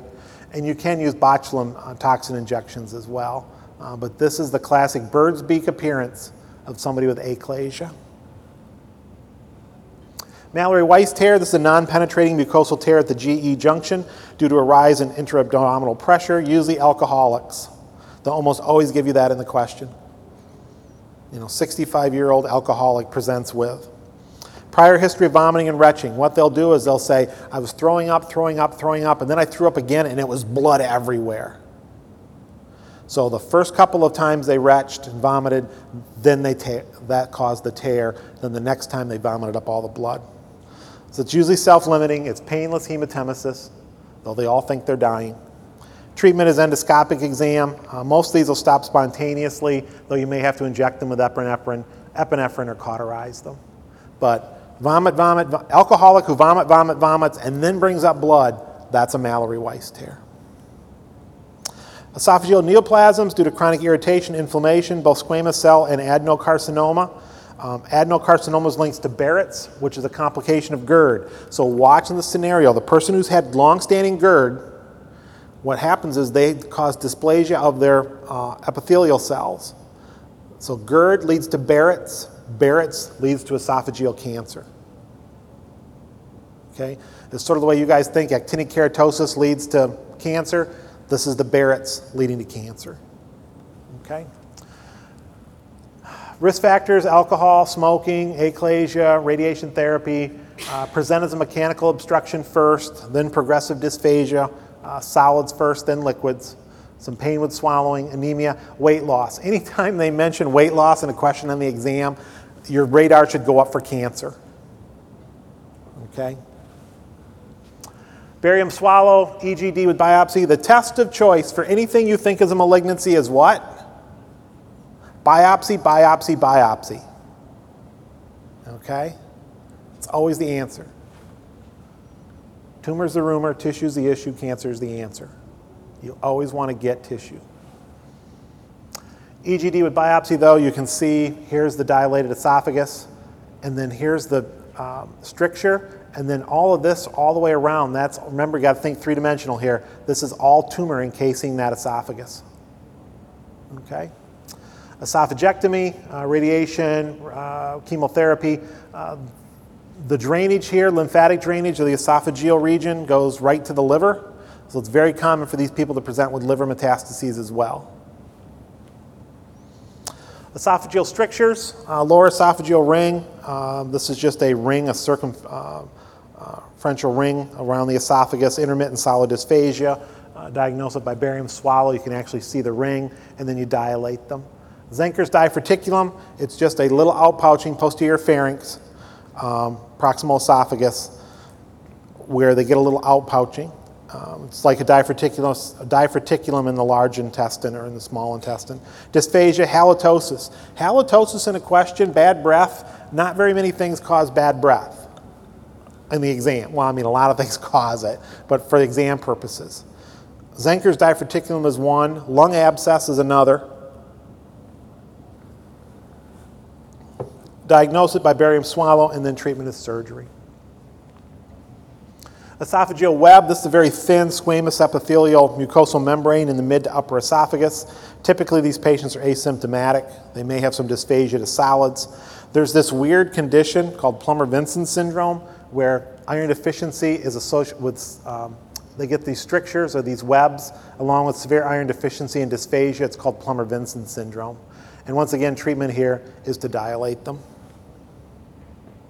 Esophageal varices, these are dilated submucosal veins secondary to portal hypertension. Who gets portal hypertension? Alcoholics. Okay? Portal hypertension due to cirrhosis. You can see in this picture all those veins on the surface there. And here's the autopsy, not the same person, this is an autopsy photo, and you can see of the esophagus cut open all those superficial uh, veins. Signs and symptoms of upper GI bleed, and treatment is endoscopic exam and cauterize the bleeding. Cholecystitis, inflammation of the gallbladder, obstruction by a stone in the cystic duct, distension, inflammation, infection. Uh, the risk factors 40, female. So 40s, female, obesity, um, parity, increased uh, triglycer- elevated triglycerides, medications uh, estrogens, uh, birth control pills, uh, clofibrate for high cholesterol, ceftriaxone, the cephalosporin. So all the risk factors for here. Right upper quadrant pain, fever, elevated white count, unremitting pain may radiate to the right scapula is pretty classic for this. Right after meals, nausea, vomiting, some dehydration. Right upper quadrant tenderness, it's Murphy's sign that's positive. So when you push on the right upper quadrant, uh, it kind of stops them from wanting to take a breath in. That's a positive Murphy sign. Increased white count with the left shift. Remember, left shift, that's increased number of bands and neutrophils. Increased bilirubin and alkaline phosphatase. Alkaline phosphatase and gamma GT, your GGT, are your tests for obstruction of the gallbladder or the liver. Your AST and ALT are your tests for hepatocellular damage of the liver. So elevated AST, ALT, hepatocellular damage, elevated A- or um, GGT, gamma glutamyl transpeptidase or alkaline phosphatase, that is for obstruction. Ultrasound, look for thick gallbladder wall, sludge, and stones. Um, a couple of years ago, when I used to do this, I used to tell people don't worry about having to read ultrasounds and MRIs and CT scans. That's not true anymore. They're putting them on there my argument always was those aren't really considered what I think as being primary care PA things. I don't know if any of you in the any of you in the office have a CT scanner. No, really? Wow. Um, most primary care people don't have a CT scanner in their office or an ultrasound, but they are starting to put some of these on there. And some of the classic ones, especially for ultrasound, is for gallbladder. So here's the gallbladder. There's the stone causing the shadow, and then this is the uh, thickening of the wall. So anything greater than five millimeters is considered abnormal. This one is 6.7 millimeters. So thick gallbladder wall, the presence of stones, that tells you you've got uh, cholecystitis. A HIDA scan uh, can be used. It's pretty archaic. You don't use it too much anymore. This is where the gallbladder fails to fill. The problem is if they have an elevated bilirubin already, you cannot do a HIDA scan. Treatment, antibiotics, ampicillin plus aminoglycoside. Uh, your major worry here is that they get an ascending infection, ascending cholangitis. It's usually due to an organism called Enterococcus, which comes from the gut flora.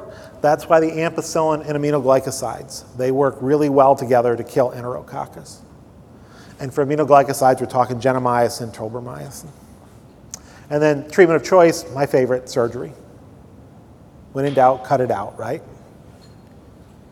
Cirrhosis, this is end stage of chronic liver disease, involves fibrosis, it's irreversible, weakness, fatigue, anorexia, weight loss, very nonspecific. I'll give you the causes here. The first two are the most common alcohol and viral hepatitis. Don't forget about metabolic, though. Uh, autoimmune is usually going to be a 40 uh, year old female with a positive ANA on the exam. But metabolic, three classic metabolics Wilson's disease, okay, hemochromatosis, and alpha 1 antitrypsin deficiency. Alpha 1 antitrypsins get cirrhosis plus COPD because that alpha 1 antitrypsin uh, helps you break down the protease enzymes in your lung so that they don't destroy your lung. If you're deficient in this alpha 1 antitrypsin, you have increased lung breakdown, so these people end up with cirrhosis and COPD at a very young age, and they're usually non smokers. You go, non smoker with COPD, that makes you think alpha 1 antitrypsin deficiency. Hemochromatosis is iron overload. It can be genetic, it can be acquired. And there, the iron precipitates out in all organs of your body, including your liver, leading to cirrhosis. And Wilson's disease is a copper abnormality. Copper precipitates out. So look for the underlying cause, abdominal ultrasound, CT scan with liver biopsy, if you want to rule out the metabolics. Avoid alcohol, treat the underlying cause, liver transplant. There are some complications here. Now remember, they got the esophageal varices because of portal hypertension. It's the same mechanism why these people get uh, varices and uh, hemorrhoids. People who have uh, portal hypertension get varicosities in their esophagus and rectal varicosities. They get hemorrhoids because those are the only two venous systems that drain directly to the portal system. So any pressure that's built up in the portal system, it's transferred out to those two areas. So esophageal varices and hemorrhoids are very common in patients with portal hypertension.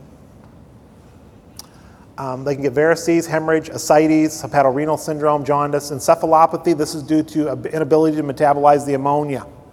So their ammonia level will be elevated. And treatment of choice there is lactulose to break down and bind up the ammonia. Now, signs and symptoms uh, jaundice, edema, spider angiomas, telangiectasias, palmar erythema, purpura. The reason they get the purpura is because this is also where you're making clotting factors in your liver. So they're losing the vitamin K dependent factors along with all the others, so they end up having bruising. Um, this is also the place where you make a lot of your hormones. Everything starts with a cholesterol framework, because that's where you make cholesterols in your liver. So if you don't have enough of that, you can't make the sex hormones, estrogens and testosterones. So that's why in men they end up with signs of feminization, like gynecomastia. Muscle atrophy, and then small right lobe of the liver. Some of the treatment of the complications that occur, the varicosities, uh, beta blockers to decrease the portal hypertension, uh, the ascites, uh, paracentesis, drawing off the fluid, or sodium restrictions, or spironolactone. Spironolactone is a potassium sparing diuretic. Um, spontaneous bacterial peritonitis, uh, antibiotics, and then hepatic encephalopathy, as I mentioned, uh, the lactulose. Oh, I forgot this was in here. Here's the um, um, metabolic disorders. So the alpha 1 antitrypsin, the Wilson's disease, and the hemochromatosis. Okay, now what time do you guys have? Nine? Let me go through some of the rheumatology things then. We probably won't get through all, maybe we will. Um, rheumatology uh, can be, there's a lot of stuff on here. I'm not going to go through all the fractures and all those sorts of things. That'll be for another time. We're going to focus on the, uh, the rheumatology issues, the lupus and the things like that. But just questions information from the question can help you narrow down your options here. Is it polyarticular? More than one joint involved. Rheumatoid arthritis, lupus, uh, parvo B19 virus um, can cause an arthritis-like picture. It more commonly causes a, uh, aplastic anemia, uh, parvo B19. Hepatitis B can do this. Monoarticular rheumatoid or osteoarthritis. That's your big separator between RA and OA. How many joints are involved? One joint, it's OA. More than one joint, all right, now, I saw osteo. Yes, if they've had multiple traumas to multiple bones, they can have multiple sites of osteoarthritis, but it's typical one, bo- uh, one joint. Gout is typically one joint, pseudogout. Septic arthritis is usually one joint, and trauma um, can be multiple, but usually one. Is it acute or chronic? Can help you. Are there systemic symptoms? We'll talk about these with lupus, Sjogren's, scleroderma. And is the joint inflamed? If there's, inflama- if there's no inflammation, it's OA. All the rest of these have inflammation. Now, gout, this is an abnormality in purine metabolism. Where do you get purines from? Meats?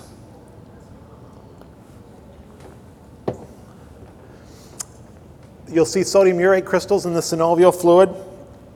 There's our red hot big joint, usually the great toe. Can be any joint though. Okay? Just because it's not the big toe or great toe, I don't know what's so great about it. Just because it's not the big toe doesn't mean it's not gout. You can get gout in the knee, you can get gout in the wrist, you can get gout in the hands, you can get it anywhere. But classically, it's the great toe.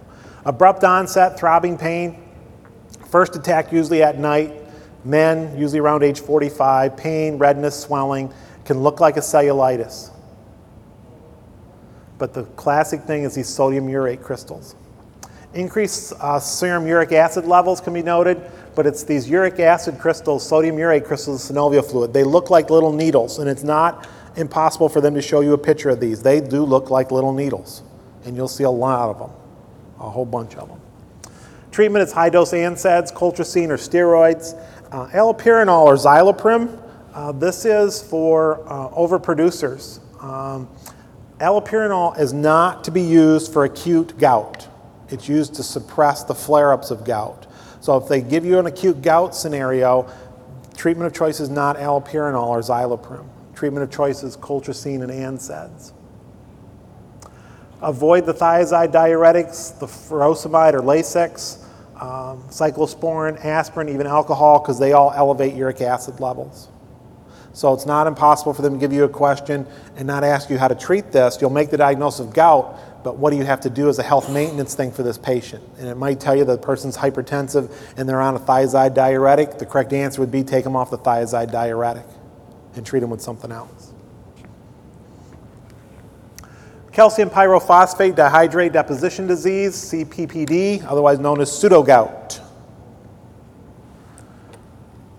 Calcium containing deposits in the pericellular matrix of the cartilage, usually large joints in the lower extremities, knees, ankles, but also the wrist and the shoulders. They can be asymptomatic. They get calcium pyrophosphate crystals in synovial fluid. These are rhomboid shaped, but classically is these chondrocalcinosis on x-ray, and I'll show you a picture of one in a minute. Treatment is steroids and NSAIDs. Uric acid lowering drugs like um, Zyloprim or allopurinol have no benefit here whatsoever. They will not work. So here's the uh, in the uh, meniscus. So these are these calcium precipitating out in the meniscus. And there's one over here as well. So this is pseudogout. Polymyalgia rheumatica, uh, aching, stiffness in the proximal muscles, inflammation of the geno- synovial joints, hip and shoulders is classic. Okay? Symptoms occur for greater than a month, tend to be self limited, linked to giant cell arteritis. You guys remember what giant cell arteritis is? That's the temporal arteritis. Older, sudden change in vision, biopsy of the temporal artery, palpable cord there possible. Treatment of choice is steroids, steroids, and more steroids. And treat them before you make the diagnosis because if you do it till wait till after you've made the diagnosis, it's too late. Their vision won't come back probably. So those two are linked together usually over the age of 50. Remember, almost all of the autoimmune diseases are more common in women than men. Clinically abrupt or gradual onset, aching, stiffness in the morning, may have some weight loss, some low grade fever. There are some definitive diagnostic criteria you have to meet for polymyalgia rheumatica. Age over 50, aching and stiffness for greater than a month, at least two of three areas affected, morning stiffness, SED rate greater than 50. Um, now, this is where the normal range thing they give you is not going to help you. Normal ranges for SED rates vary with age. Normal SED rate is half your age. So if it's an 80 year old patient, their normal SED rate can go up to 40. Okay? This is for anyone over the age of, this is true for anyone over the age of 40. Okay? So if you're 50, your normal SED rate can be up to 25. That's the upper limit of normal. So here we make it over. So I guess if your patient is 110, you'd expect their SED rate to be over 55 then, I guess. Exclude other diseases, and these patients rapidly respond to steroids. I mean rapid. Like in less than 24 hours, they will feel dramatically better. It's amazing.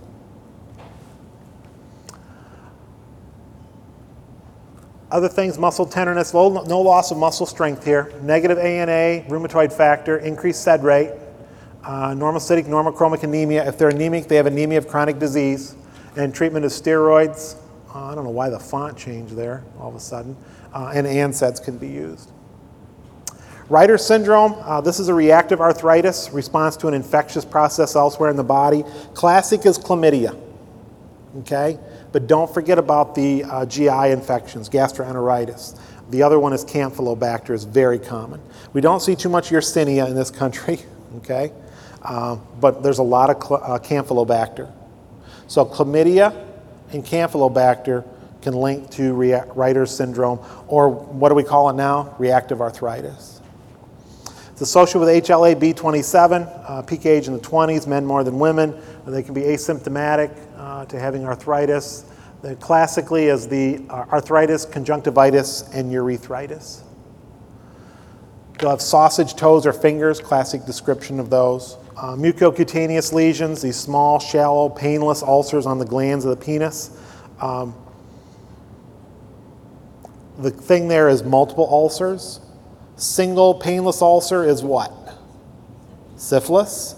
Single painful ulcer is chancroid, Haemophilus ducreyi, and then multiple painless ulcers could be Reiter's syndrome or uh, reactive arthritis. Increased SED rate, uh, antibiotics to treat the infection, whatever triggered it. Indomethacin is, if you're going to use an NSAID, is a really good one here. And then steroids if they have skin or eye disease. This is one of the seronegative spondyloarthropathies, okay? So, in other words, they have inflammation, but their ANA is negative. All these things are negative except for their SED rate. So, negative ANA, whoops, um, negative uh, rheumatoid factor. Lupus, this is a chronic multi-system inflammatory disease. It's autoimmune, um, mainly women, 90%. Etiology is unknown. There's our drug-induced lupus causes again, procainamide, hydralazine, isoniazid, quinidine. Um, fever, uh, the discoid or malar rash, arthritis pain, photosensitivity, oral ulcers. This one is multi-system, okay? Any of you watch the TV show House? I mean, when it used to be on? It was like in the first 15 minutes of every episode, one of the differentials that always came up was lupus. And then House would say the A and ANA is negative, okay? Which really isn't all that helpful. To really say lupus is negative, you should say the double stranded DNA is negative, um, but uh, that's okay. Now, in pregnancy, you do have this anti Ro antibody that they can make, which cause, causes the placenta, and that can actually lead to neonatal lupus and to heart block in the neonate. So, if they give you a scenario, the woman who's pregnant delivers, and they tell you something about the kid, it could be from the woman's uh, lupus. Positive ANA, ANAs are screening test, anti nuclear antibody. If it's negative, don't do anything else, please, because if something else turns out positive, you don't know how to interpret it. And I'll show you the other ones in a minute. So, positive double stranded DNA and anti Smith or SM antibodies are classic for lupus. If it's drug induced, it's positive antihistone. Elevated SED rate. If they have antiphospholipid antibodies, most of them do, but not all, that puts them in what's called a hypercoagulable state. These are the people who, um, this is the 30 uh, year old who's had a pulmonary embolism and multiple DVTs. This is the young female who's had three miscarriages all under the 20 weeks gestation. So these are all people who are at hypercoagulable states, increased risk for clots. Treatment, uh, steroids, chloroquine, hydroxychloroquine, methotrexate, NSAIDs. They're not going to ask you too many questions about the treatment of lupus other than the basics with steroids because now you're starting to, but this is a great question where the answer is refer to rheumatology. Okay? Watch for that in your area of expertise as well, okay? You might, that might be something in a condition that, well, I would treat this, I would do this, this, and this. But maybe the correct answer they're looking for is refer to dermatology. Because remember, you're taking this as a primary care PA. You're not specializing. Do they have the derm specialty exam yet? Not yet? I'm surprised they didn't do that one first, one of them first. Not that I believe in those things. I think that's going to be our stupidest thing in the world is those specialty exams. Because I think it's going to pigeonhole people, and you're going to go out for that another job after you've done something for too long, and they're going to say, "Well, you don't have a specialty in uh, hospital medicine. I'm not going to hire you." So I think we're shooting ourselves in the foot here. But that's just, oh, I'm up on a soapbox. I guess I'll do it anyway. Okay. Okay, scleroderma or systemic sclerosis. This is a disorder of connective tissue, fibrosis and thickening of the skin, uh, overproduction, accumulation of collagen. These are the people that looks like they have hide-bound, tight skin. They'll have contractures of their extremities, especially upper extremities, um, face and trunk. Uh, you can have limited cutaneous or diffuse cutaneous. Once again, this is autoimmune, so mainly women over men. Joint stiffness, uh, arthralgias, myalgias, this hide-bound skin. You can kind of see how tight that skin looks. Um, I've seen some cases of this where their skin was so tight, their fingers were all gnarled, their wrists were contracted, and their elbows were contracted because the skin was so tight. They couldn't straighten them out. Okay? Uh, they'll have systemic symptoms. This is carpal tunnel. Uh, be careful, okay? One of the classic things for carpal tunnel is what occupation? What are they going to tell you in the question? Keyboard operator. Okay, they've gotten away. It used to be, well, the first one I took, I remember it was like secretary. We didn't have keyboards when I first took the exam. Okay, uh, we still took it on paper, you know, rock, and we had to chisel our answers in. Um, but now it's keyboard operators.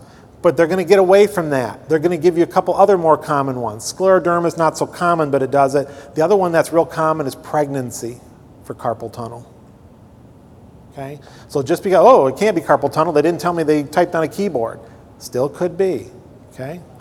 They're also, uh, what I heard is um, they're starting to do secondary treatments more. Okay? What's the treatment of choice for strep throat? Penicillin. They're not doing that anymore. They're going, person has classic strep throat, but they're allergic to penicillin. Do you know what drug to use second? Okay? They're hypertensive, but they can't take a thiazide. Do you know what's second? Okay? They've got gonorrhea, but they can't give them ceftriaxone. What's second?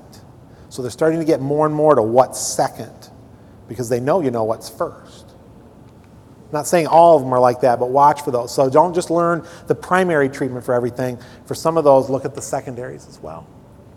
Labs, positive ANA, positive anti-scleros 70 or anti-centromere is the more specific uh, anti-nuclear antibodies. Treatment, uh, ACE inhibitors are great here for renal failure, calcium channel blockers for the Raynaud's they can develop, uh, D-penicillamine for the skin changes, but immunosuppressive therapy is the treatment of choice. Sjogren's, this is another inflammatory disease, lymphocytic infiltration of the exocrine glands. These people have dry eyes, dry mouth. You guys probably see a fair amount of this. Mainly women again, increased incidence in uh, B cell lymphoma in these patients. So dry eyes, dry mouth, oral sores, dry skin, low-grade fever, malaise. I, if you've ever been listening to me, I hate the words low-grade fever. It's like almost pregnant. You either have a fever or you don't. Okay? My definition of fever is anything over 100.5. That's fever. Unless you're neutropenic, uh, then it's a little bit less than that. Um, there is a Schirmer's test, which is a measure of actually how wet the eyeballs are. Um, that actually, somebody told me showed up on one of their exams a few years ago, that term. Uh, they didn't tell me what the question is. I don't want to know what the questions are, but they said, you got to put this in the Sjogren's thing you do because they mentioned that test. It's okay, I'll throw it in there. Um, autoantibodies, ANA, rheumatoid factor, anti-Ro, anti-La. Uh, Biopsy will show the lymphocytic infiltrates, and treatment is artificial tears and saliva, and then immunosuppressants again. Here's the rheumatology testing and autoantibodies. The ANA is the screen. Okay? If that's negative, don't do anything else except maybe a rheumatoid factor, but don't do anything else. Don't do a double stranded DNA, don't do anti Smith, don't do Ro or La, don't do sclero. ANA is negative, they're negative. Okay? Yes. Question? Oh, is it time? Okay, this is my last slide for this section anyway. Perfect. So don't do any of those others. But then this is linking the test to the disease. So the ANCA, Wegener's, antihistone, drug-induced, we talked about, anti-scleral 70 scleroderma. So this is just trying to give you a summary of what the tests are with the disease they link to. Okay, here we go. Hopefully people are still out getting a snack or I just bored to tears all of them. So either way. Okay, we're going to move on here, uh, cover a couple more organ systems here. Now, I've had people say, oh, well, we're going to talk about this, I'm going to talk about that. Well, I couldn't talk about everything, so if I didn't cover your area, I'm sorry. Um, but ask them to have me back next year, and then I'll add that next year. So, endocrine, Cushing syndrome. It can be either endogenous or exogenous. Uh, exogenous is excessive steroid medication, so we do it to them. Uh, endogenous is Cushing's disease, um, excessive secretion of um, ACTH by the pituitary, uh, very common in premenopausal women. Clinically, they present with obesity. It's usually central obesity, so thin wasting of the extremities, central obesity.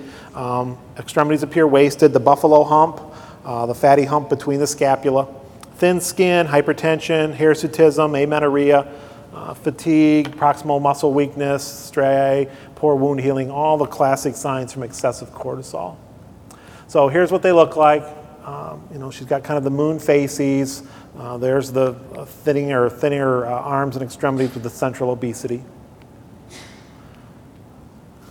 Now, in endocrine, if you're thinking that they have too much of a hormone, you usually do a suppression test. If you're thinking that they don't make enough of something, you do a stimulation test. So here our problem is too much cortisol, so we're going to try to suppress it. So we're going to do what's called the dexamethasone suppression test. And we're going to look to see if we can suppress, you give them the dexamethasone injection, you wait uh, 24 hours, or you can do a 12 hour one, and you check their plasma cortisol, and if it's greater than 10, you've got a diagnosis. You can also see an increased free cortisol level in the urine. Random plasma cortisols are useless. They're not helpful. Because of the diurnal variation in your cortisol level, it's really very difficult to um, interpret those. So, what we do is we do um, free uh, cortisol levels in the urine. Uh, they'll be hypo, hyperglycemic, uh, hypokalemic, the elevated white count. These are all the effects of the elevated cortisol. They're not diagnostic, but they're labs that you can see in Cushing syndrome. And if you're worried about a primary tumor in the pituitary, then an MRI of the pituitary gland is your test of choice. Treatment, depending on where the tumor is, uh, resection, replacement therapy. We've got a lot of adrenal inhibitors uh, that you can use there. I'm not going to go through all these and how they work. Uh, you'll have the slides, you can look at them uh, later. Addison's disease, this is primary cortical adrenal insufficiency. Autoimmune inflammation the adrenal cortex is the most common. TB, tuberculosis loves the lung, but it also loves the adrenal gland. Um, fungal infections, usually the more bizarre fungal infections. Uh, we'll do this, we'll talk about some of them towards the end here. Women more than men. Clinically, weakness, easy fatigue, orthostatic hypotension, anorexia, nausea, vomiting, diarrhea, weight loss, hyperpigmentation. This is what John F. Kennedy had. He had Addison's disease. Okay? It's one of the reasons he always looked so tan. One, he liked the sun, uh, but he also looked so tan because of his Addison's. Laboratory wise, a lot of these endocrine disorders, the, the physical exam findings are kind of non-specific. Uh, there's a few like the pigmentation that helps with Addison's. Most of these are going to be through the labs and through the specialty tests. So here, hyperkalemia in primary disease, hyponatremia, hypoglycemia. Um, the ACTH stimulation test, where you get the cortisol less than 20, now we're trying to stimulate it um, because we think we have a deficiency. Low AM plasma cortisol, once again, not very helpful. The random cortisols are not very helpful. And then treatment is to supply them back with their cortisol or cortisone and a mineral corticoid. Acromegaly, this is excessive growth hormone from the anterior pituitary. It's acromegaly in adults, it's gigantism in children. It all depends on when the plates fused. Okay? This is usually due to a pituitary adenoma. Uh, ectopic production can also occur from pancreatic, breast, or lung um, tumors. It affects bone growth and metabolism, males more than females. Uh, enlargement of the hands, feet, skull. Uh, as the jaw gets bigger, you start to notice space between the teeth. Okay? I know David Letterman has a gap between his, this is not just the front teeth, this is all the teeth will get this gap. There'll be spacing. Um, be diabetic, have weight gain, increased kidney stones. Headache and visual field defects only if the pituitary tumor is big enough to be pushing on the optic chiasm. That's when they'll get the headaches and they'll get the visual field defects. Um, tests, insulin like growth factor 1 will be elevated. It's kind of a screening test or diagnostic test for acromegaly. Growth hormone will be elevated. If it's a pituitary tumor, which most of these are, one of the other tumors that's often affected is the prolactin. And we'll talk about hyperprolactinemia in a second. Treatment, surgical removal of the tumor. Uh, bromocriptine can actually suppress uh, the hormone. Uh, octreotide for inhibiting uh, growth hormone secretion, and then radiation therapy. Um, guys know who Tony Robbins is, the motivational speaker, the guy who made a bunch of money in real estate? He has acromegaly. Andre the Giant, the wrestler, that's gigantism. Okay. Hyperprolactinemia, um, lots of etiologies here. The classic one we always think about is pathologic due to tumors, okay?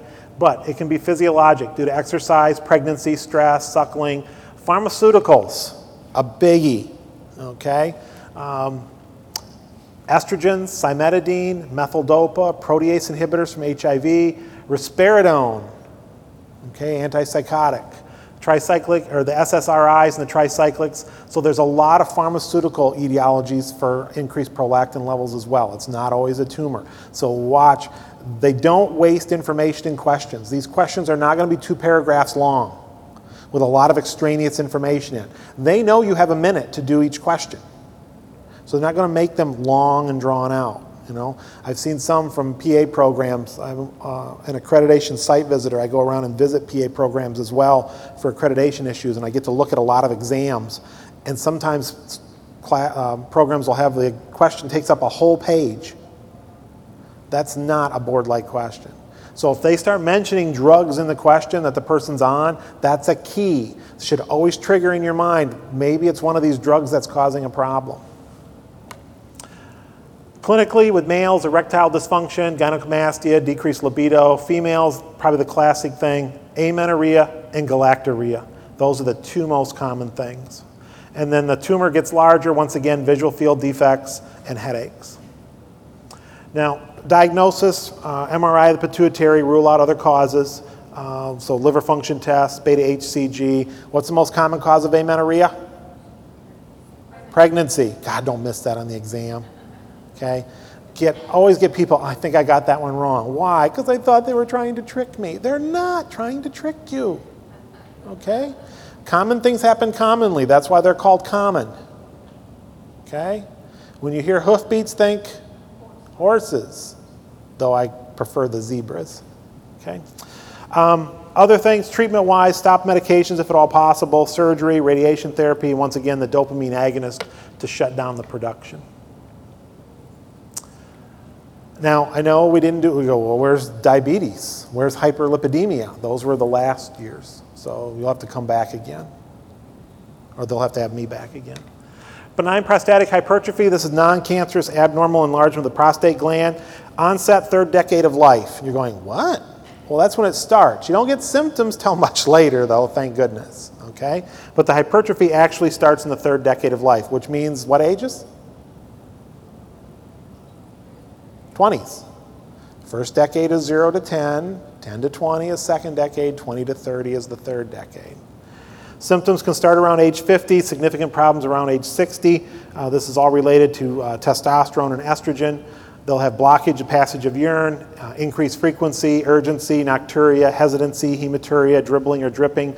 Um, for those of you men out in the audience, this is the one guy you don't want to get behind at the sports game event as you're all waiting in line to use the urinal and you pick a line, you go, oh, this is a short line. The reason it was short is because that guy's been standing there for 20 minutes because his prostate's twice the size of his head.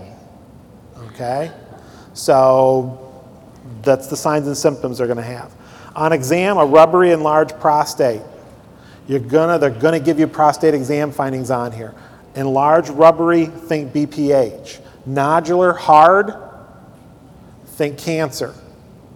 Very tender, and I'm talking about very tender. You know, rectal exams are not fun anyway, and it's always some discomfort, but a very tender prostate, think prostatitis. So, soft, rubbery, enlarged prostate, BPH, rock hard, nodular, cancer, very tender, prostatitis. Lab, cystoscopy treatment, 5 alpha reductase inhibitors, the alpha 1 adrenergic inhibitors, or surgical uh, TURPing them. Hydrocele, this is fluid between two layers of the tunica vaginalis. Uh, this will transilluminate, it's non-tender, so if you put a um, um, pen light up against it, it'll kind of glow. Uh, don't leave the pen light up against that scrotum too long, that pen light gets warm. Last thing you want to do is put a little mark, a burn mark, the shape of your pen light on the little kid's testicle or on his scrotum. Got to rule out testicular tumor, especially if this onsets later in life. Okay? There's a link between um, hydrocele and development of testicular cancer.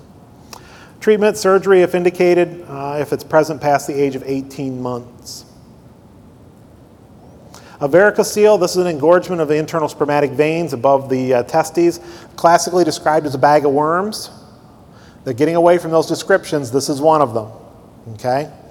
Uh, exam, non tender, non transilluminable mass, usually on the left side. If it's on the right side and they're less than 10 years old, think abdominal or renal mass.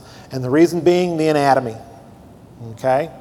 The testicular vein comes off on the um, right side, comes off the um, inferior vena cava, which is retroperitoneal. So if something is blocking um, venous return there, causing this distension in internal spermatic veins, it's going to be a retroperitoneal mass. If it's acute onset, something new on the left side, there the testicular vein comes off the renal vein. So if it's a new acute onset of a left hydrocele, or I mean a left varicocele, think renal mass or renal tumor. So left, think renal tumor, right, think retroperitoneal tumor. They should diminish or disappear when the patient's supine because it's gravity, the blood flows back.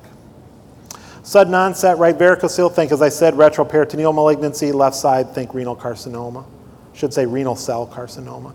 Treatment is surgery, and there's the uh, anatomy for you on where these are coming off. There's the testicular there, and there's the testicular there. About the only sensation or symptom these patients are going to complain of is a dull aching sensation when they're standing up. a dull aching sensation on that side of the scrotum. Other than that, it's really not that uh, painful. It is, um, there is a link to infertility uh, with varicoceles. Testicular torsion, uh, this is a urologic emergency where you get twisting of the spermatic, spermatic cord and interferes with blood supply, usually ages 10 to 20. Why don't you see it under the age of 10? What haven't they gone through yet? No puberty. Scrotum, testicles haven't descended into the scrotum yet. There's really no way for them to twist. Acute onset pain, swelling, elevation of the testicles may exacerbate the pain. Non transilluminable, absent cremasteric reflex. Remember what that one is? Stroke the inner thigh, testes should go up. Um, if it's greater than four to six hours, you could have ischemia and loss of the uh, testicles. Treatment Doppler or labs Doppler ultrasound. A testicular ultrasound is the wrong answer. Testicular ultrasound tells you about tissue density. You need something that's going to tell you about flow. This is a blood flow issue. So you need a Doppler ultrasound or nuclear scan to show decreased blood flow. Testicular ultrasound is the wrong answer. And it's a very common one for them to put on there because it's a great distractor. Okay? Treatment, this is a surgical emergency. Manual detorsion. Anybody ever try to manually detorse one of these? I've done it twice. Both times within like 10 minutes, they both flipped back okay? Either I don't know how to manually detorse, which was actually the ER guy who I did this with, he said uh, he's not had any success either. He says he only tries it because it buys him time. He never, he said, I never manually detorse them and send them home. He says, I still have urology see them. They still need to be evaluated, possible surgery. But he says, if I un, uh, detorse it and buy them more time, that's a great thing. We can save the testicle. But uh, you can try manual detorsion. So here's what's happening. This is normal, and then it's rotating, spinning on itself, and you can see how that vas deferens and stuff is cutting off the blood flow. Kidney stones, nephro or urolithiasis, peak incidence between the ages of 30 and 50, men more than women. Now that I've reached 51, I don't think I have to worry about having my fifth kidney stone. I'm kidding, I'm probably going to get them the rest of my life. Um, it has nothing to do with drinking too much Diet Coke. Uh, they're formed from calcium oxalate, it's the most common. Um, calcium phosphate, cysteine, uric acid. Uric acid, watch for that one, and they'll tell you the patient's got a history of gout. Cysteine is a genetic ab- abnormality. You just don't have cysteine. You have to have a genetic abnormality of producing too much cysteine crystals. Size does matter here, especially on the exam for clinical intervention. If it's less than 5 millimeters the size of the stone, they'll pass those without difficulty. Between 5 and 10, 50% will pass. Greater than 10 millimeters, they need to go in for a procedure. Okay? My last one was 1.1 centimeters, and it was long. It wasn't round, it was elongated. They went in to grab it with a um, hook, and she couldn't grab it, so I had to have a stent in for two weeks. Then they went in and crushed it. Um, oh, I'll, this is this is embar- This is funnier than heck, though. This will break up the monotony here. I went back in for my follow-up visit. Had my stent in. They crushed it, passed all the, the fragments. Everything was great.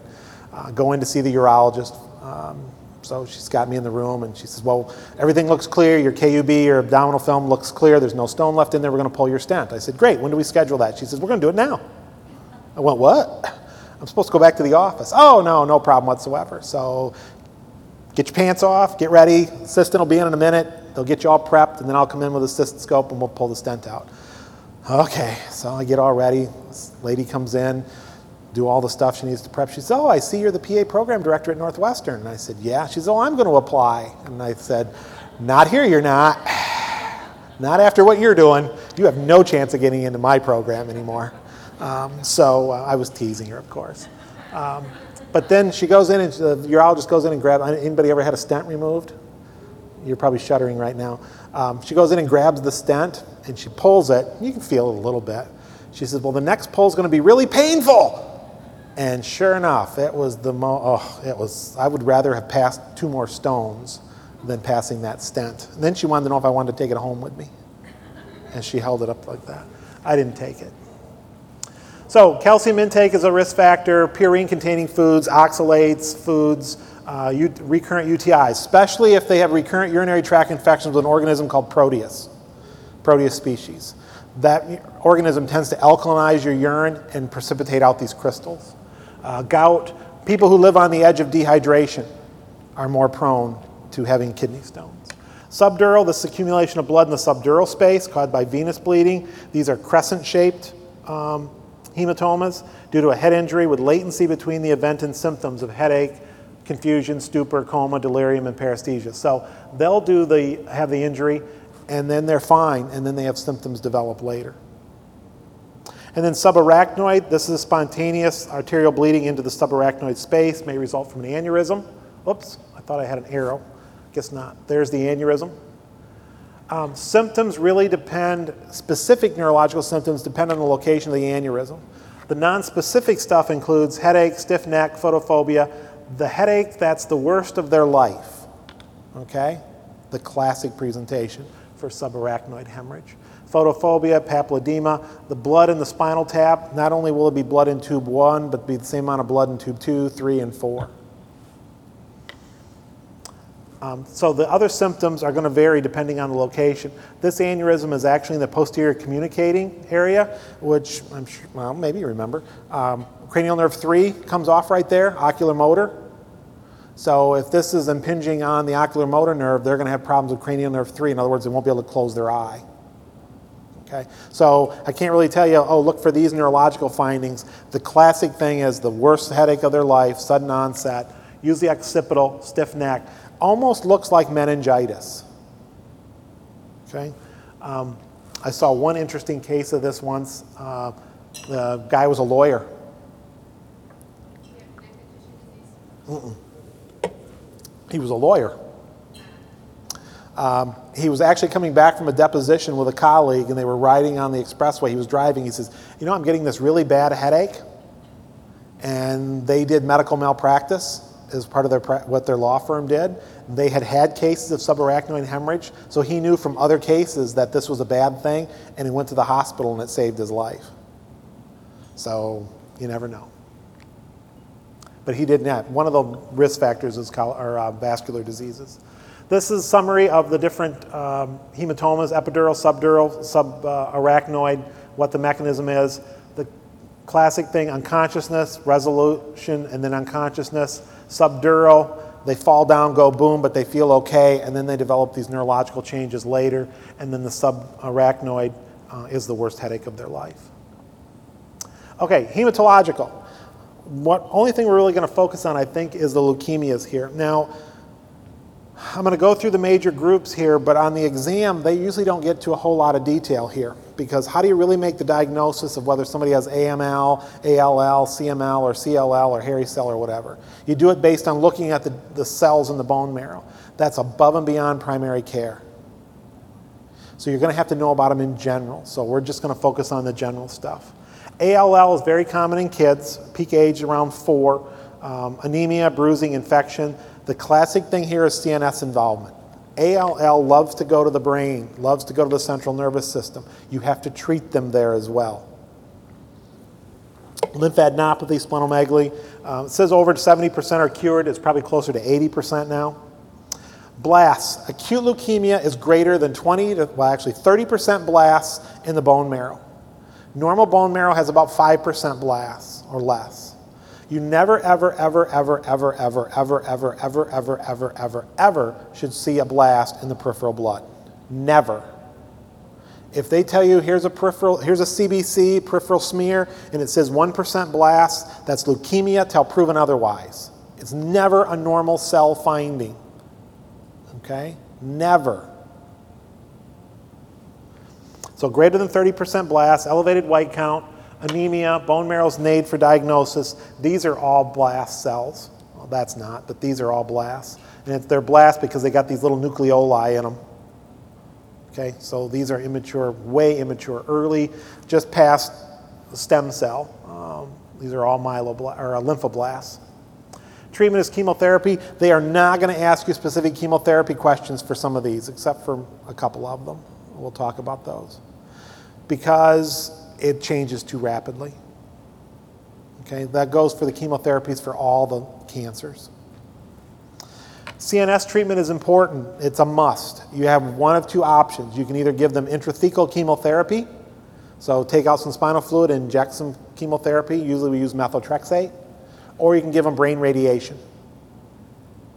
But acute lymphocytic leukemia has to have the CNS tra- treated. It has to. Chronic lymphocytic causes unknown, increases with age, men more than women, mainly B cells. Classic presentation is recurrent bacterial infections. Boy, I seem to get pneumonia a couple of times a year. I always get these sinus infections. They like to get encapsulated organisms, strep pneumo, Haemophilus influenza. Clinically, they're usually asymptomatic, some spinal splenomegaly, lymphadenopathy, has a very slow course. Lymphocytosis, greater than 20% lymphocytes in their total, in their peripheral blood, diagnostic for um, that, that, they're abnormal for, lymph, for uh, chronic lymphocytic leukemia. And then a smudge cell, I really don't, oh, I sort of have a smudge cell. Um, these are just normal lymphocytes, okay? These are some precursor lymphocytes. This is the start of a smudge cell. And a smudge cell is only noted when you make the slide by hand. These cells are very fragile, these lymphocytes, and when you smear them out on the slide, they smudge out, they become smudge cells. And the lab will actually report them. They'll say, We noted smudge cells, because cells should be able to take that smearing across the slide without being destroyed. So if they mention lymphocytosis or smudge cells, you got to be thinking CLL. Chemotherapy, fludarabine, CHOP. Once again, I don't want to focus on uh, the chemotherapy agents here. So CLL, older patients, encapsulated organism infections, splenomegaly, lymphadenopathy. It's really in the same line as we think about lymphomas. CLL is in that same cell line we think about with lymphomas, Hodgkin's and non Hodgkin's lymphoma. Acute myelogenous leukemia or AML, now they're switching it over. It's now acute non lymphocytic leukemia or ANLL. Okay? Uh, risk factors radiation, chemo or chemicals, prior chemotherapy, uh, low survival rates even with therapy. We used to use this classification called the French American British FAB. We've done away with that now. Used to be M0 to M8. Um, don't worry about that anymore. Still shows up on bone marrow reports though. Now we're doing everything by flow cytometry. We're looking at what cell markers are on the cells and determining what type you have. And the reason we do that is because that can be helpful for picking chemotherapy and prognosis. Uh, clinically, fatigue, anorexia, dyspnea, lymphadenopathy, spinal splenomegaly, very nonspecific findings. The CBC is going to be the key here. In AML, blasts again, Auer rods. These are Auer rods right here. They're not going to ask you to identify this on a slide like this, but if they mention Auer rods, just go right for AML. Not all subtypes of acute myelogenous leukemia have it, but quite a few of them do. Elevated white count, anemia, bone marrow for diagnosis again. Treatment is chemotherapy. You do not need to treat the CNS. Only acute lymphocytic leukemia do you need to treat the CNS. Chronic myelogenous leukemia, CML, this is a myeloproliferative disorder, typically middle aged. Once again, nonspecific findings. Um, they'll develop this chronic phase, then they'll eventually convert over to this blastic crisis. This one is Philadelphia chromosome positive. So if they talk about that, it's a translocation on the chromosome. I think it's 7 and 21. I hope that's right. Um, but that's positive in CML. Now, I used to tell people if it says Philadelphia chromosome positive, go right for CML. For the most part, that's true, except there's a subgroup of acute lymphocytic leukemias, especially in adults, that can be Philadelphia chromosome positive. And if they're an adult with ALL that's Philadelphia chromosome positive, that's a very poor prognostic indicator. They're not going to do well. But for sake of the exam, they talk about Philadelphia chromosome, go right for CML. The nice thing about CML that I always liked is because if I ever wanted to teach people how to look at the different cell types that there are, they're all in CML patients. I mean, there's blasts in here, there's metamyelocytes, there's myelocytes, there's bands, there's everything, there's segs, there's everything in these things. So they have all the cell lines. Now, they can have what looks like a left shift. They can have an elevated white count. It can look like an infection. One of the things they may mention is this leukocyte alkaline phosphatase, or LAP. Stands for leukocyte alkaline phosphatase test. This is low in chronic myelogenous leukemia. There's another condition called a leukemoid reaction that you see in infections. There it's high. Because looking at the smear, you can't necessarily tell the difference. Is this a leukemoid reaction or is this a CML patient? And the thing that can help you would be the LAP score. It's low in CML and it's normal or high, actually high in leukemoid reaction. Hairy cell leukemia, this is just one of my personal favorites. It's still it's one of the five common leukemias. More common in males, peak age around 55, once again, frequent infections. They get this pancytopenia, and what they have is these long hair like projections off these lymphocytes. These are usually B lymphocytes. Okay? Um, bone marrow shows these hairy cells, and treatment is 2 chlorodeoxyadenosine or 2 CDA. Uh, before we had this chemotherapy agent, these patients did fine. They just smolder along. They're neutropenic, they're anemic, they, but they do okay. If they die, they usually die of an overwhelming infection they can't fight off. 2 CDA came along, and when it first came out, I was working in oncology, and like in a six month period, I think I saw everybody with hairy cell leukemia in western Michigan came to get treated because it had a 80% cure rate if you survive the chemotherapy because the chemotherapy caused severe neutropenia. Um, I actually had a husband and wife, both had hairy cell leukemia. They both came in for chemotherapy at the same time. He left, she didn't. She died of an overwhelming infection because we made her so neutropenic. So, um, but when you make it through it, it's pretty good. So there's the major leukemias. Look for the blasts for acute leukemias greater than 30% that they'll mention. The other one that's kind of in the cancer area for hematology is multiple myeloma. This is the plasma cell uh, abnormality. Remember, plasma cells are the uh, cells that make immunoglobulins. Okay? It's part of your humoral immune system. So you get monoclonal production of IgG, IgA, IgE, D, E, or monoclonal light chains. If you make monoclonal light chains, these are called Bence Jones proteins. They do not show up in the blood, they show up in the urine. So if you have somebody with multiple myeloma, the classic test of choice is a serum protein electrophoresis to look for these bands. If that's negative and you're going, I'm convinced they got multiple myeloma, then you have to do a urine protein electrophoresis. And we'll talk about that in a second. Risk increases with age, men more than women, African American increased risk, radiation exposure, chemo or chemical exposure, fatigue, weakness, weight loss, very non-specific findings. Anemia, they'll show this rouleau because of these proteins they're making too much of, it makes the red cells stick together and they start to stack like coins. So here's the rouleau. Okay. Uh, because of the rouleau, the coins, the cells stack together, they fall out, precipitate out faster, so their sed rate's elevated. Increased up, these are all plasma cells because they've got this like dark blue, dark chromatin in their nucleus, dark uh, bluish cytoplasm, except for this zone of clearing. That's a plasma cell. So increase in plasma cells greater than 10% in the bone marrow. Usually you see just a few percent in the bone marrow plasma cells. Their total serum protein on their chemistry profile will be elevated. Remember that total serum protein is measuring albumin and immunoglobulins. So if you want, you can take the albumin that you get, subtract that from the total, and say, wow, their immunoglobulin level is sky high.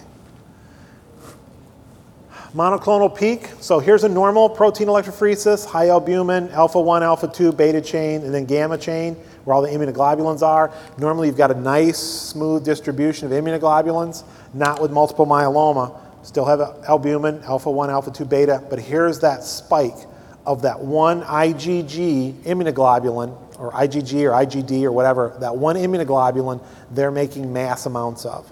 So that's the monoclonal spike on serum protein electrophoresis in a patient with multiple myeloma.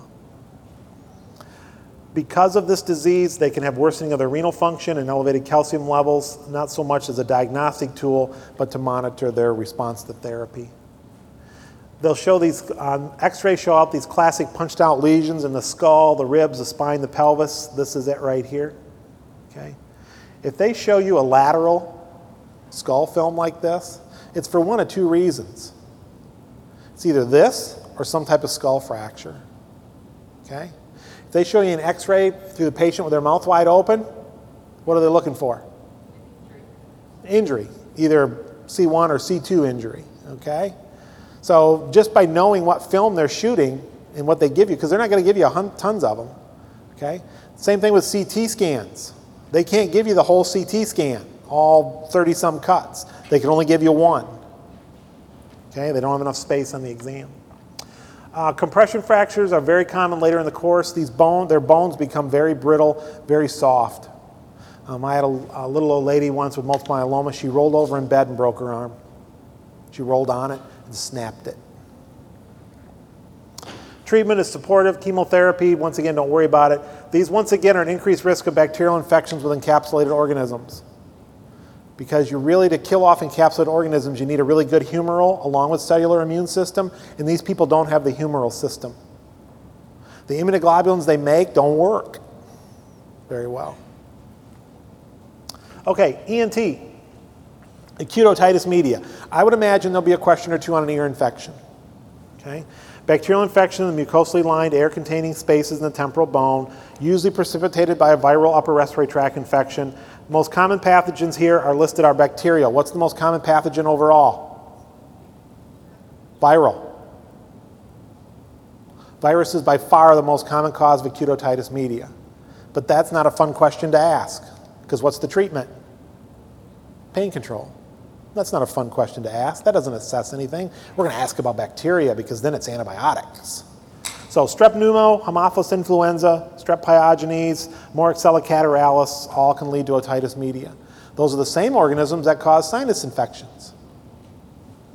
More common in infants and children's risk factors daycare attendance, sibling with acute otitis, uh, parental smoking, uh, bottle drinking. Uh, the TM will be red. I don't think anybody would say that this is not a bulging red TM. It looks like it's going to pop any minute. Uh, decreased mobility, fever, decreased hearing. If there's drainage, think that the TM's ruptured. If you they talk, they could show you a picture like this, or they could describe it. If you see little bullae or vesicles on the tympanic membrane, it could still be otitis, but it's probably mycoplasma infection. And the treatment will be a little bit different. Be a macrolide like erythromycin or azithromycin. Mastoid tenderness, uh, labs, tympanocentesis. Um, nobody does this, okay? Can you imagine? It's hard enough to get the otoscope in the kid's ear to look, much less now tell them I want to take this needle and stick it in your ear. Okay? I think the least your worries would be the kid holding still. It's going to be mom going, What are you doing? Okay? Well, I'm trying to do a tympanocentesis and brain biopsy. I'm ruling out mad cow. Okay? So we don't do tympanocentesis. Treatment, still amoxicillin, still the drug of choice. Amoxicillin, amoxicillin, amoxicillin. What's the side effect with amoxicillin besides rash? Hershey squirts, diarrhea. Okay? All of them can do that. Uh, erythromycin, that's the one you want to use if you're worried about mycoplasma. Um, the um, penicillins and the cephalosporins are not great coverage for the atypicals, like mycoplasma. Pain control, don't forget about that. Chronic treatment, sulfamethoxazole or amoxicillin. Chronic otitis, this is due to recurrent acute otitis media. Uh, perforation is usually present. The organisms change. Pseudomonas aeruginosa, Proteus, and Staph aureus. Purulent, thick, nasty looking discharge from the ear. Conductive hearing loss. Antibiotic here has got to cover the pseudomonases. So the fluoroquinolones, like Cipro, um, which is great because it comes in a drop form. Surgery may be needed. Uh, if you need to use uh, oral uh, antibiotics or even if you're going to use IV, make sure you use something that covers Pseudomonas. Mastoiditis, this is, uh, follows inadequately treated acute otitis media, post-auricular pain, erythema, fever. Um, I don't think if they showed you a picture of this that you would go, oh, that looks normal. Okay? So this is all the mastoid air cells behind this little guy's ear that are all getting destroyed.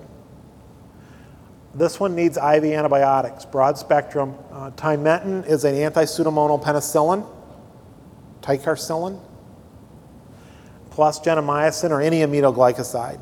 Gentamicin, tobramycin.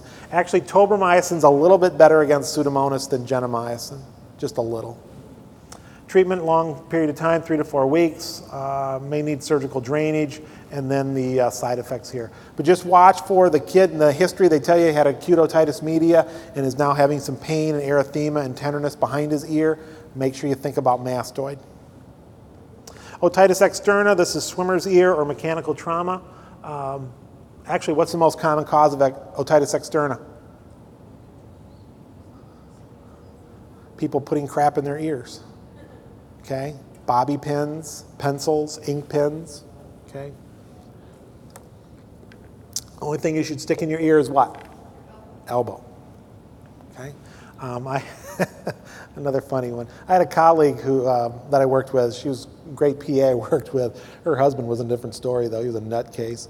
Um, one time, evidently at home, he had just taken a shower and he put a Q-tip in each ear and he's dancing around the house until he fell down. He punctured both eardrums. I said, What did you do? She says, I sat there and I laughed at him because he was such a moron. But that's so don't put things in your ears. Uh, common in diabetes, if it is, then it's malignant otitis externa. The, op, the drugs or the bugs here are Pseudomonas, Proteus, fungi. Aspergillus, typically, if it's one of the weird fungi, it's uh, immunocompromised host. Uh, they'll have ear pain, itching, purulent discharge, erythema. The, you won't even be able to see the TM. Don't fall for that one on the exam either, okay? Op, uh, uh, otoscopic exam reveals a impacted canal. TM cannot be visualized. Don't pick acute otitis media as the answer. How could it be? You didn't see the TM. Okay? So don't, uh, don't fall for that one. Periauricular lymphadenopathy Um, otic uh, aminoglycosides, uh, corticosteroids, ear wicks, using it to get the drugs in, and maybe even some oral uh, quinolones. The fluoroquinolones are great uh, for Pseudomonas. Acute sinusitis, uh, this is obstruction uh, and filling of fluid in the sinuses, accumulation of mucus secretions. This is the cold that lasts more than 10 days. So watch for that in the scenario. Person who presents with cold like symptoms, they've had it for two weeks. Pathogens, strep pneumo, Haemophilus, Staph aureus, uh, Moraxella catarrhalis, viruses, fungal, once again, Rhizopus, mucor, and aspergillus immunocompromised. I used to see, a, not a fair amount, a couple of cases every year or so of a Rhizopus or mucor in immunocompromised cancer patients I took care of. And that's one you don't want to see, especially mucor. It's a slime mold, it's very sticky, and it's very hard to get rid of. Pain and pressure over the sinuses, discolored nasal discharge. Doesn't always have to have discharge. Remember, the sinuses, frontal uh, maxillary sinuses drain through these little ostia into the nose. If those ostia are plugged, there'll be no nasal drainage. Uh, fever, malaise, tenderness to palpation, uh, may even not uh, transilluminate. Uh, air fluid levels, thick mucosa. CT scan is probably the test of choice now. Here's just a regular film showing you the air fluid levels here in the sinuses. And then here's a CT scan. Um, there's the eyeball. Um, ethmoid sinuses, maxillary sinuses, this is normal. And here they are. You can see all the sinusitis, all this fluid in this maxillary. And there's even some in the ethmoid. So the test of choice now is uh, CT of the sinuses. Treatment, um, I put on here oral decongestants and nasal decongestants, though the latest stuff out now says don't bother. Antibiotics are the drug, the test, the treatment of choice here. Amoxicillin, Bactrim, cephalosporins. Same basic treatments you're using to treat ear infections, you're using to treat sinus infections. Drain the sinus only if they're not resolving. Uh, there are some complications, osteomyelitis, cavernous sinus thrombosis, orbital cellulitis that can occur. Uh, the worst thing I ever saw is I saw a little girl who had a infection in her um, throat. She developed a sinusitis and then developed a meningitis from it it just kept working its way back. Chronic sinusitis, uh, lasting two to three months, chronic nasal congestion, cough, fever is rare. The big thing here to remember is it's more anaerobic. So your drugs are going to change. Um, clinically, it looks the same as acute sinusitis, CT scan. Treat the same as acute sinusitis because the treatment for acute sinusitis, amoxicillin and stuff, work for anaerobes as well. Remember a foreign body. Okay? If they give you a scenario, young kid, little kid, purulent drainage out of one nostril, foreign body till proven otherwise. Okay? Because most of the ostia are back far enough for the sinuses that they'll get purulent drainage out of both sides. But if you see just one, Johnny probably shoved something up his nose. It's never Janie. Little girls don't shove things up their nose, little boys do. They want to see how many soldiers they can get up in their nose, or how many Cheerios. Okay, infectious diseases. We're going to talk about the bizarre and esoteric ones, not the common ones, like some of the stuff we've been talking about. This is amoebic dysentery. This is entamoeba histolytica, uh, fecal oral transmission, abdominal pain, bloody diarrhea. Bloody diarrhea is important here. Giardia, which we're going to talk about next, is non bloody. Entamoeba is bloody. Also can lead to hepatic infection or abscesses. It's the most common parasite to cause liver abscesses is Entamoeba histolytica. Hepatomegaly, localized tenderness. You can do antigen testing or PCR testing. Ova and parasite. This is looking for the parasite in the stool. Treatment is metronidazole. If you want to remember, there's three common parasites you're going to have to treat on the exam. Okay? Entamoeba histolytica is one of them. Giardia, and Trich. The three most common parasite infections. And guess what? They're all treated with metronidazole. So metronidazole gets GET, G for Giardia, E for entamoeba, T for trichomonas. Okay? So as antiparasitic drugs go, that's the one you want to remember. The other one, if you want to remember one other antiparasitic drug, it's mebendazole. When in doubt, if it doesn't, if it's not one of those three, try mebendazole. It cures just about everything else, except for uh, malaria. Giardia, this is Giardia, used to be Giardia lamblia, now it's Giardia duodenalis. It changes the name every other week, it seems. This is contaminated water. Classic scenario is the out person out camping. You know, they're out camping in the mountains. Ooh, crystal clear water. This looks great. Let's take a drink. What they don't see is the beaver and the bear upstream using the river as their bathroom and the little giardia that they carry swimming downstream to you. Oral fecal transmission, foul smelling, non bloody. There's a malabsorption problem here. You guys remember what malabsorption stool smells like? Remember what it looks like? It's the floaters. Okay? It's the foul, foul, foul. These people have flatulence with malabsorption like you wouldn't believe. Okay? So that's the classic malabsorption type of stool. And parasite serology testing. Here's our little critter. I've got another photograph somewhere. It looks like it's smiling at you. It's really cute.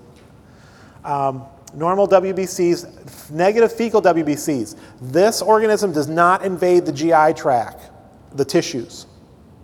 So you don't get an inflammatory response.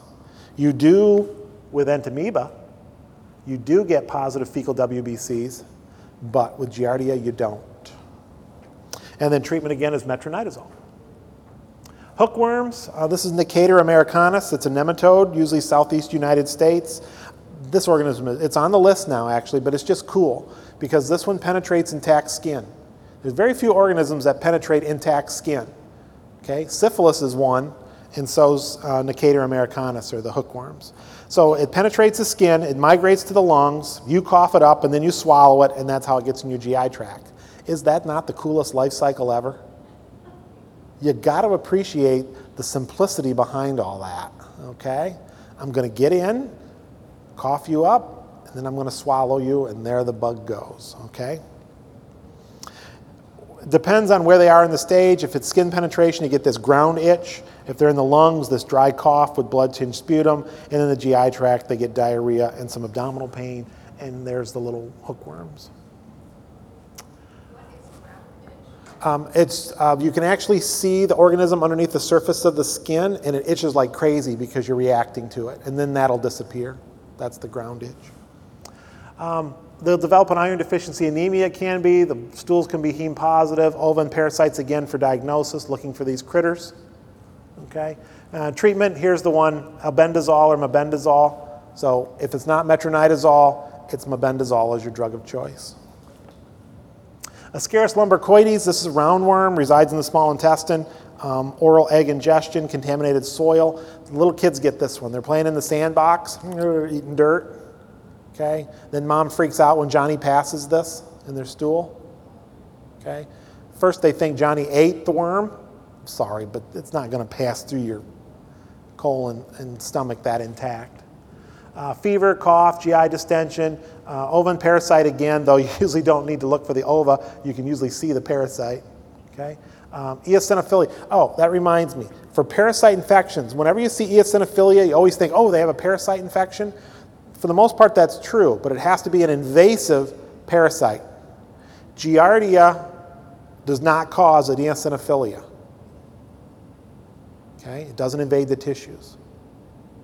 Trichinella does. You get that from eating undercooked pork. That invades the muscles. There you get an eosinophilia. And treatment again, albendazole or mebendazole. Malaria, uh, they almost give this away if they ask questions because of the travel history. Into endemic areas transmitted by the mosquito, episodes of fevers, chills, sweating, myalgias. Diagnose it by looking for the parasite in the blood. The only reason I put the life cycle up here is to remind me to tell you one thing. Okay, we'll move on to the next slide. Oh, what's the one thing, right? Malaria has two separate locations for its life cycle. It has part of its cycle outside the erythrocyte, the red cell, that's in the liver, and it has part of its cycle that's in the red cell. Some drugs only work in some cycles. So if you treat them for the malaria and it only kills the red cell cycle, eventually the liver cells are going to rupture and you're going to reinfect. So you have to make sure you use either a single drug or multiple drugs that work in both areas liver cells, the liver cells, and the red blood cells. Otherwise, they're just going to be recycling. So there's four species here, uh, Vivax, Falciparum, or uh, Plasmodium vivax, Plas- Plasmodium malariae, ovale, and Falciparum. The fever patterns can help, though it's not consistent. Uh, the most common cause of hemolytic anemia in the world is malaria. And here they are. Here's the little ring forms. We do thick and thin smears. Thick smear is a screening tool, thin smears to make the diagnosis. There's some tests you can do, um, some serology testing you can do for some of the malaria species, but for most of them, it's still diagnosing them based on looking at the blood smears. Treatment, it varies. Even the CDC says, you got somebody with malaria? Look at our website. Because you got to base it on where they traveled and what the resistance patterns are in that part of the world. So they really can't ask you a question on the exam other than to say chloroquine would be the correct answer. Because it really depends on where your person traveled. And I think that's above and beyond for you to know every area of the world what the treatment patterns are for malaria. I think in doubt, if you know that there's chloroquine and hydroxychloroquine are the drugs of choice, I think you're okay for the exam. Pinworms, Enterobius vermicularis. Uh, humans are the only host. The adult worm inhabits the cecum. The female migrates to the anus to lay her eggs. And then what do little kids do? Scratch their butt. Then what do they do? Uh, put their hands in their mouth. So they keep auto infecting themselves. Kids are dirty. Okay? Dirty little animals. Okay? Uh, I can say that I still have an 11 year old who's a dirty little animal. Um, I don't know how you, I don't know how a kid can get so dirty sitting in the house. Um, so the eggs hatch and they migrate out to the cecum. Perianal itching at night is the most common symptoms, and these kids will scratch at night. Okay, restless sleep, no eosinophilia. These aren't tissue invasive. Scotch tape test, yes. Take Johnny's little butt. Once again, little girls don't get this, little boys do. Take the little scotch tape, you put it over their anus, you put it on a slide, and you look for these parasites. Please don't use frosted scotch tape. I used to be a med tech. I used to have to read these. It used to drive me nuts. People would use frosted scotch tape. How am I supposed to see through the frosted scotch tape with a microscope? Okay? The other thing, if you're collecting this, stand off to the side. Sometimes when you stimulate these little kids' rectums with the tape, they have a bowel movement. So unless you want to get pooped on. And then treatment, mebendazole. So I think you're seeing the pattern here. If it's Giardia, Entamoeba, or Trich, give them metronidazole. Everybody else gets mebendazole. So you really only have to know two parasite drugs for the entire exam. I'm not going to spend any time talking about the tapeworms, so I put this slide in there. You can look at it at your leisure. Um, one thing I do want to point out uh, these are all invasive, so they all do cause eosinophilia. The other caveat is that Diphyllobothrium latum, which you get from fish tapeworm, does lead to a vitamin B12 deficiency. It can. Okay? Um, so hopefully, uh, anybody eat any seafood while they were here in Seattle? No, really. Uh, hopefully, you didn't come down uh, with uh, Diphyllobothrium latum. Actually, you're more likely to come down with um, Vibrio parahemolyticus uh, as a cause. Uh, you get that from eating uh, uh, raw shellfish like uh, oysters and uh, shrimp. But if you if you ate it yesterday, you'll know tomorrow sometime. You'll make it home on the plane if you're not sick yet. What's the one um, infectious diarrhea cause that gets you from the time of inoculation to diarrhea the fastest? It's six hours. Staph aureus. And where do you get that one from? Potato salad. Okay. All the other ones that cause infectious diarrhea usually are 12 to 24 hours, closer to 24. Toxoplasmosis, this is due to Toxoplasma gondii. It's a protozoan. Cats are the host. Uh, infection results from either ingestion of cysts in raw or undercooked meat or from cat feces. Now, it's not eating cat, it comes from pork. Uh, congenital transmission can infect the fetus. Most of these patients are asymptomatic. You're probably, there's probably what, 30 people in here? Probably a third of you have a positive titer to toxoplasmosis. Anybody in here got a cat? You're probably guaranteed to be positive. Okay? I have two cats. I'm positive. We all get exposed to this, but nothing ever happens to us because we're able to stay in check with it. It's when we become immunocompromised that it becomes more of a disease fever, malaise, headache, lymphadenopathy, stiff neck, sore throat. You can look for the organism, you can do serology. CT scan shows these ring enhancing lesions with contrast. There's only two things, really, especially in immunocompromised hosts, you worry about that show CT ring enhancing lesions with contrast. One's toxo, the other's lymphoma. Toxo is usually multiple lesions, lymphoma is typically one lesion. Treatment um, proper cooking of meat, avoiding the cat. Don't have to get rid of the cat, just avoid the cat litter. And then um, pyrimethamine, folinic acid, uh, sulfadiazine, or clindamycin. The folinic acid is not to kill the organism, the folinic acid is for you. Okay? because these drugs work by inhibiting uh, folate metabolism, which the organism needs. So that's what kills the organism. We kind of need folate too, but we can take folinic acid and use it in our cycle for folate metabolism. The organism can't. So that's why the folinic acid, it's for us, the person getting the drug, not the killing the organism. Cryptococcus, uh, the most common cause of fungal meningitis. The organism is Cryptococcus neoformans. Uh, usually immunocompromised hosts, steroids, Hodgkin's, HIV, present just like any other meningitis, headache, mental status changes, uh, stiff neck. CSF, now we didn't do in neurology the meningitis, that was another one, but I want to quickly go over something here. In bacterial infections of the meninges or men- bacterial meningitis, the white count will be elevated. In viral meningitis, the white count will be elevated. And fungal infections, meningitis, the white count will be elevated. It's the type of cell that's important. In bacterial, it's neutrophils. In viral, it's monocy- or lymphocytes or monocytes. And in um, fungal, it's lymphocytes. Okay? So the type of cell is what's important. Total protein is elevated in the CSF levels in bacterial, viral, and fungal meningitis. Very nonspecific, doesn't help you a bit. Okay? Glucose is a different story. Okay?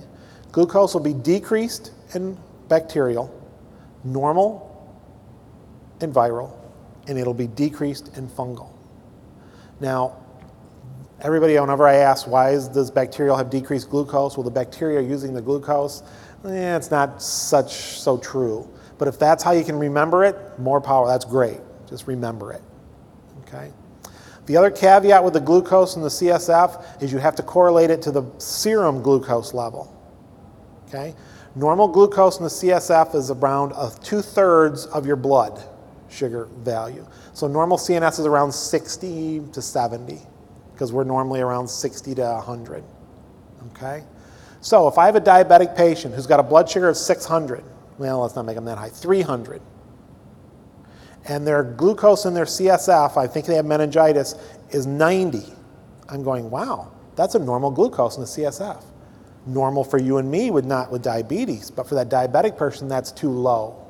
It should have been closer to 200. So you have to interpret that glucose in relationship to the serum. Um, treatment, India ink prep, that's what this is. Looking at these little uh, organisms inside. Uh, treatment is amphotericin or fluconazole. Histoplasmosis, this is a dimorphic fungi. Dimorphic fungi are organisms that are yeasts in your body, they're molds outside of the body. So we inhale it as a mold spore, and in our body it becomes a yeast. These are seen in the Mississippi Ohio River Valley. Anybody from Iowa? If you're close to the Mississippi border river, um, you're probably histo skin test positive. Um, I lived there for a few years to go to school. I'm skin test positive.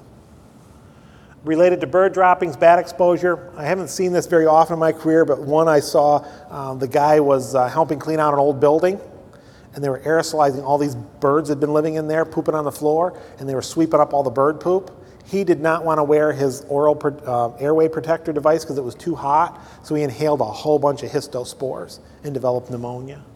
So most of the patients are asymptomatic, though they can get respiratory illness, may become disseminated uh, in leukemia, lymphoma patients. Here's the organism.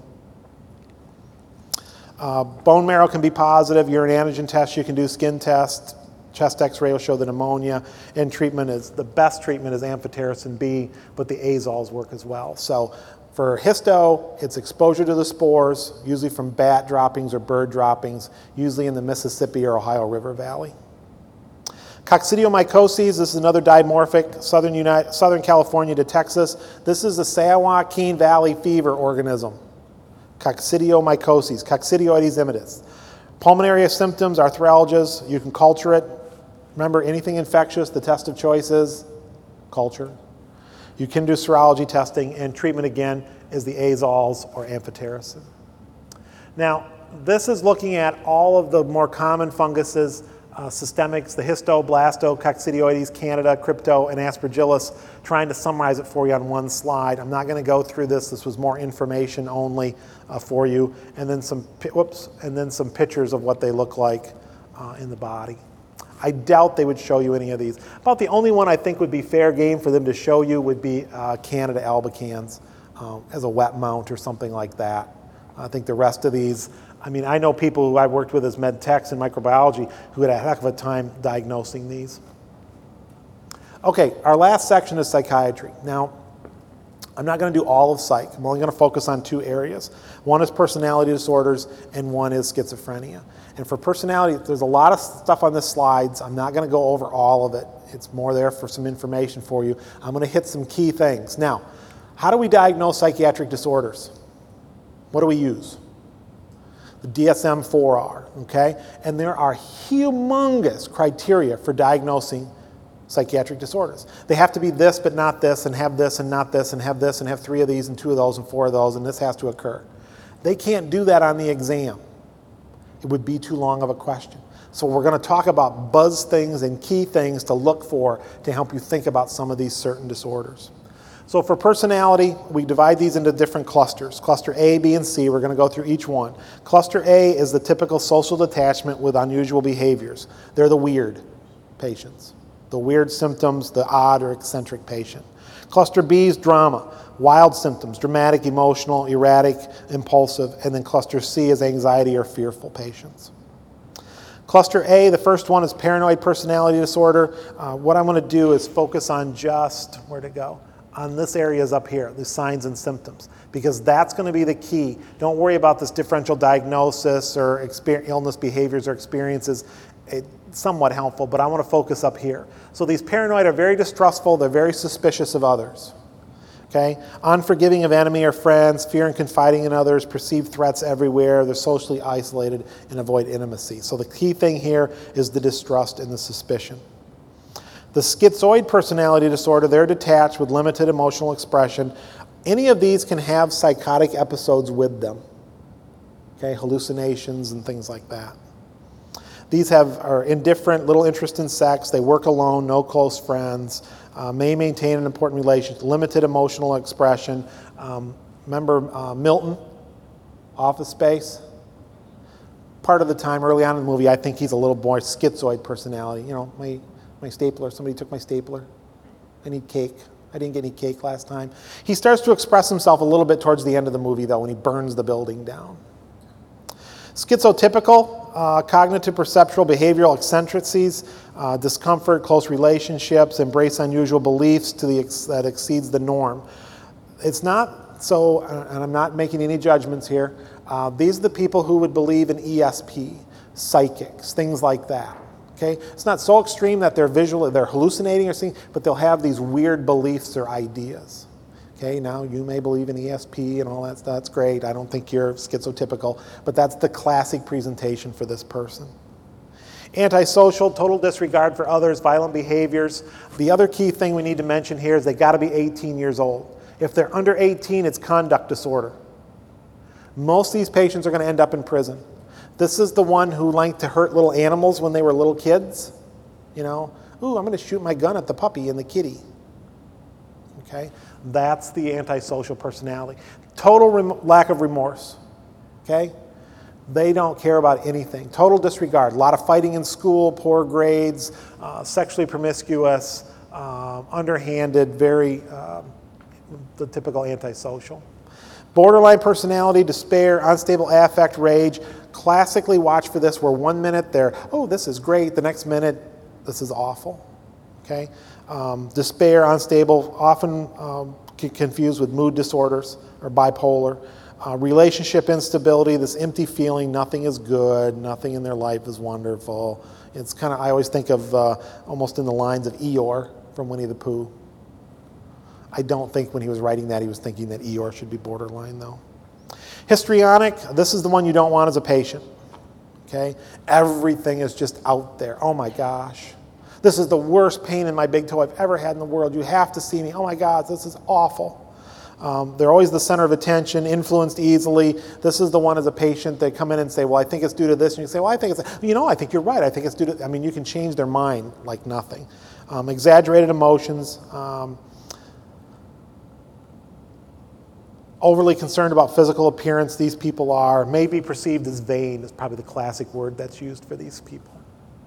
Uh, the narcissistic personalities, the need for praise and admiration, uh, entitled, conceited, arrogant, lack of empathy, um, self importance, they're the most important thing since post it notes. Okay, everything revolves around them. Uh, dependent personality, this is cluster C, uh, the need to be taken care of, reassurance, reliance on others. Uh, they won't initiate any of this. They're very submissive. Uh, this is the person who always vo- volunteers. We've all worked with somebody like this. They volunteer to take that other shift that nobody wants. Okay? Nobody will do it. I'll do it. It's okay. I'll do it. It's fine. That's the dependent personality. It's because that's the way they can feel like they're part of the group then, part of the team. They'll take those unpleasant tasks. They'll agree with others even when they're wrong.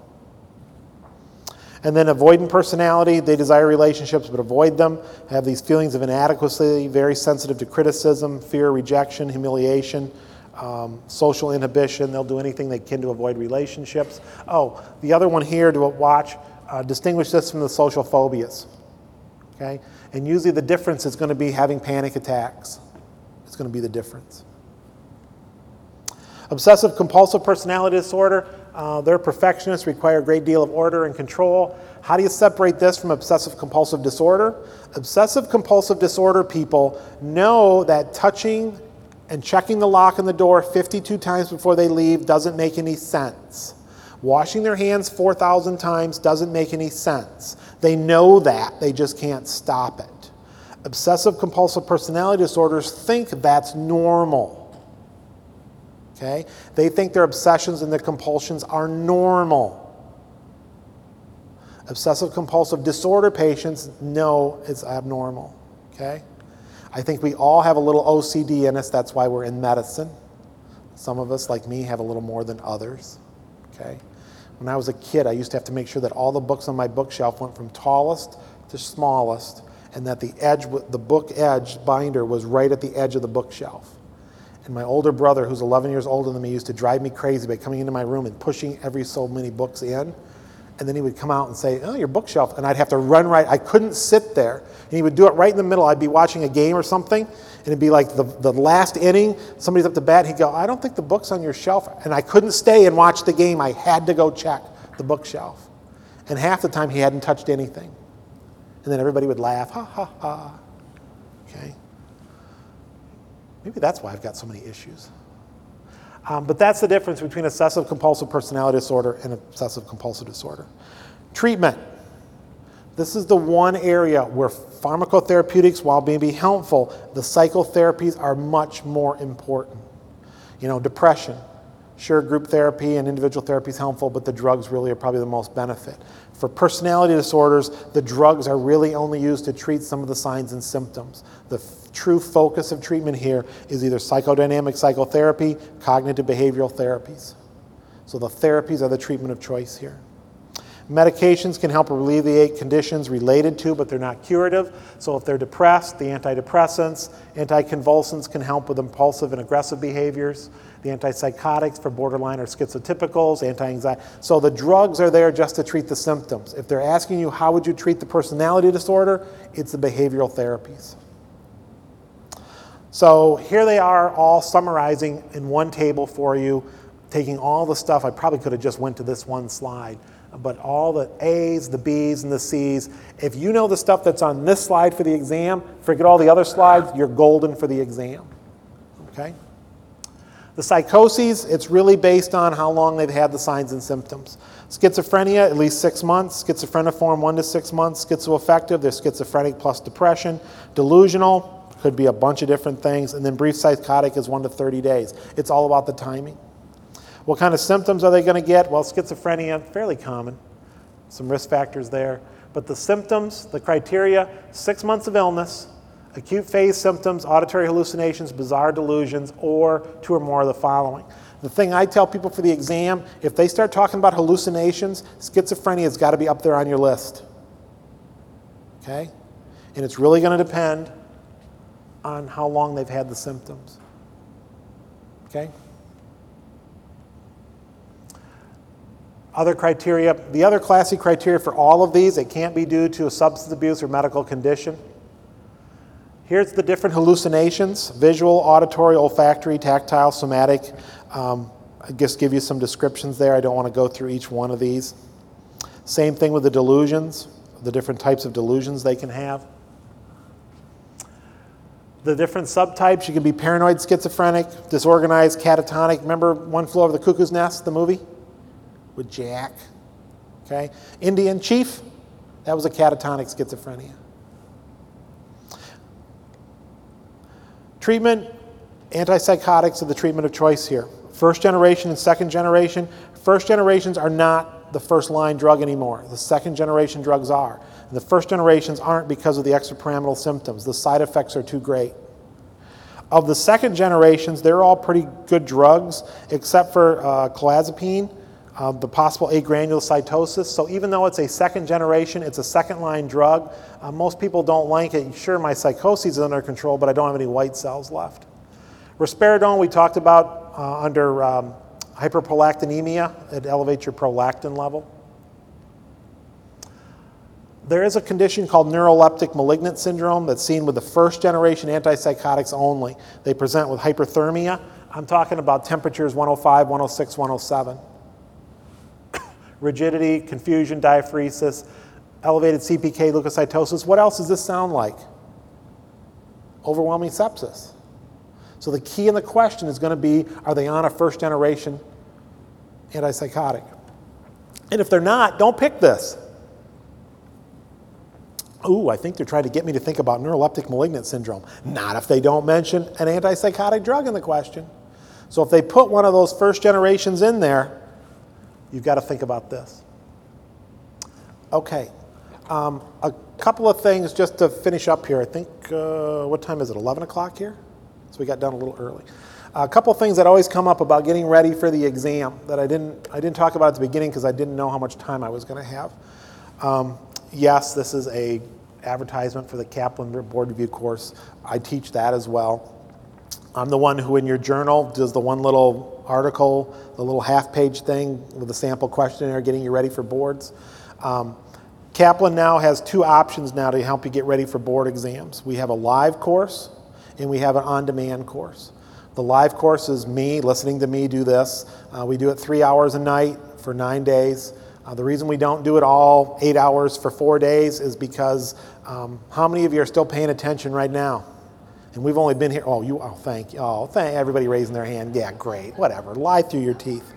Um, the reason we don't do eight hour blocks of time, and I used to, I used to do a live course with eight hours, uh, is because you can't maintain concentration that long. Some of you are sitting in here and all of a sudden you're going, squirrel. Okay? That's normal. Okay? That's normal. So we break it up into three hour blocks an hour and a half, take a break, hour and a half. And we hit it fast and we hit it quick.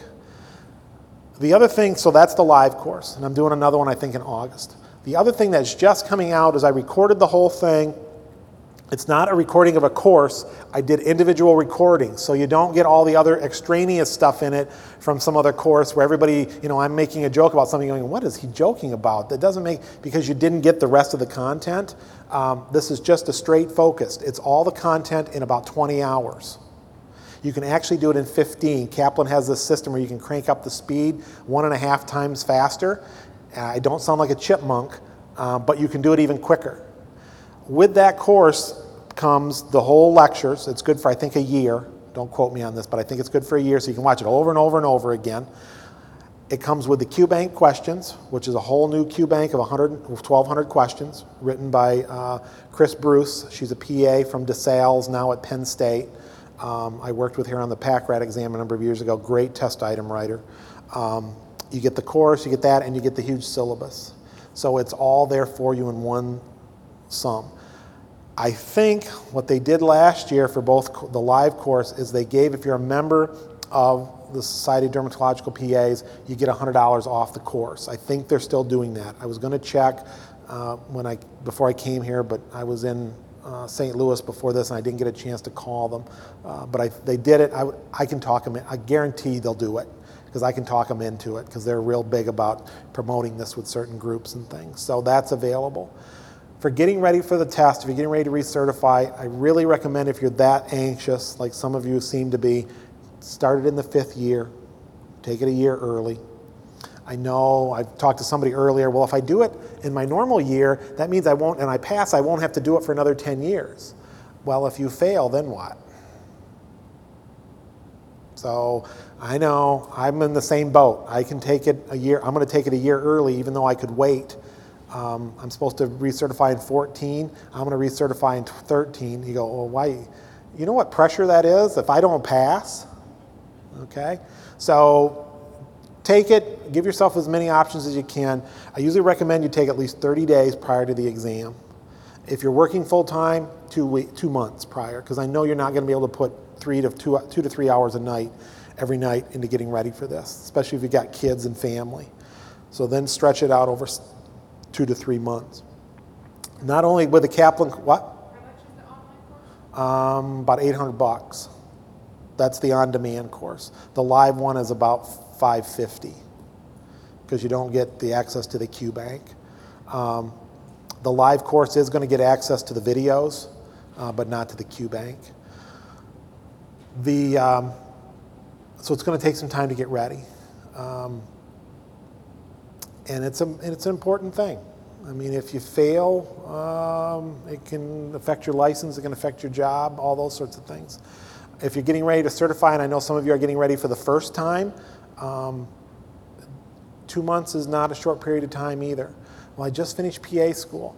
I'm not saying that PA school wasn't helpful. The, these courses, at least the way I developed mine, was meant to hit the things you need for the exam. It's not meant for, clon- I mean, my book gets used by PA programs all over the country and it drives me nuts. It's not a textbook. My book is meant for people who've already gone through PA school to get ready for the exam. But even my own students, they, they're reading it before I give them tests and quizzes, and I'm going, you guys, you're crazy. Don't use that. It's not what it was meant for. But they live by it, and some of them are dying by it. So get a book, doesn't have to be mine, get somebody's review book. The other nice thing about the course that I do, we not only cross reference my book on the slides, but we cross reference the AAPA's book. I really like that book that's uh, put out by uh, Zarbock that the AAPA recommends. It's the one that's the only one recommended by AAPA and PAEA. Well, of course they're going to recommend it. They're the ones who publish it. Okay? That would be like Elsevier rec- recognizing somebody else's book instead of mine. Okay? You, you recognize and, and promote who you publish and who you get royalties from. I mean, duh. But it's a really good book. So all of my slides in my course are cross-referenced to the page number for both my book and their book. So if you've got their book, use my course, it'll still cross-reference. If you don't have their book, you got mine, it'll still cross-reference. So we did that uh, because I really like those two versions of the books. Um, so it's going to take time to get ready. This isn't something you can, um, oh, I'm, you know, going to drive. I'm taking the test somewhere else. I'm going to drive there the night before. I'll study the night before. It won't work. Okay. Any questions, comments, concerns, problems, issues? Yes. Uh, yes, you do. If you take the live course, it's 25 hours of CME. If you take the recorded course, it's 20 hours. It's 19 or 20 hours of CME. Been approved by AAPA. Yes. You said something about uh, changing recertification that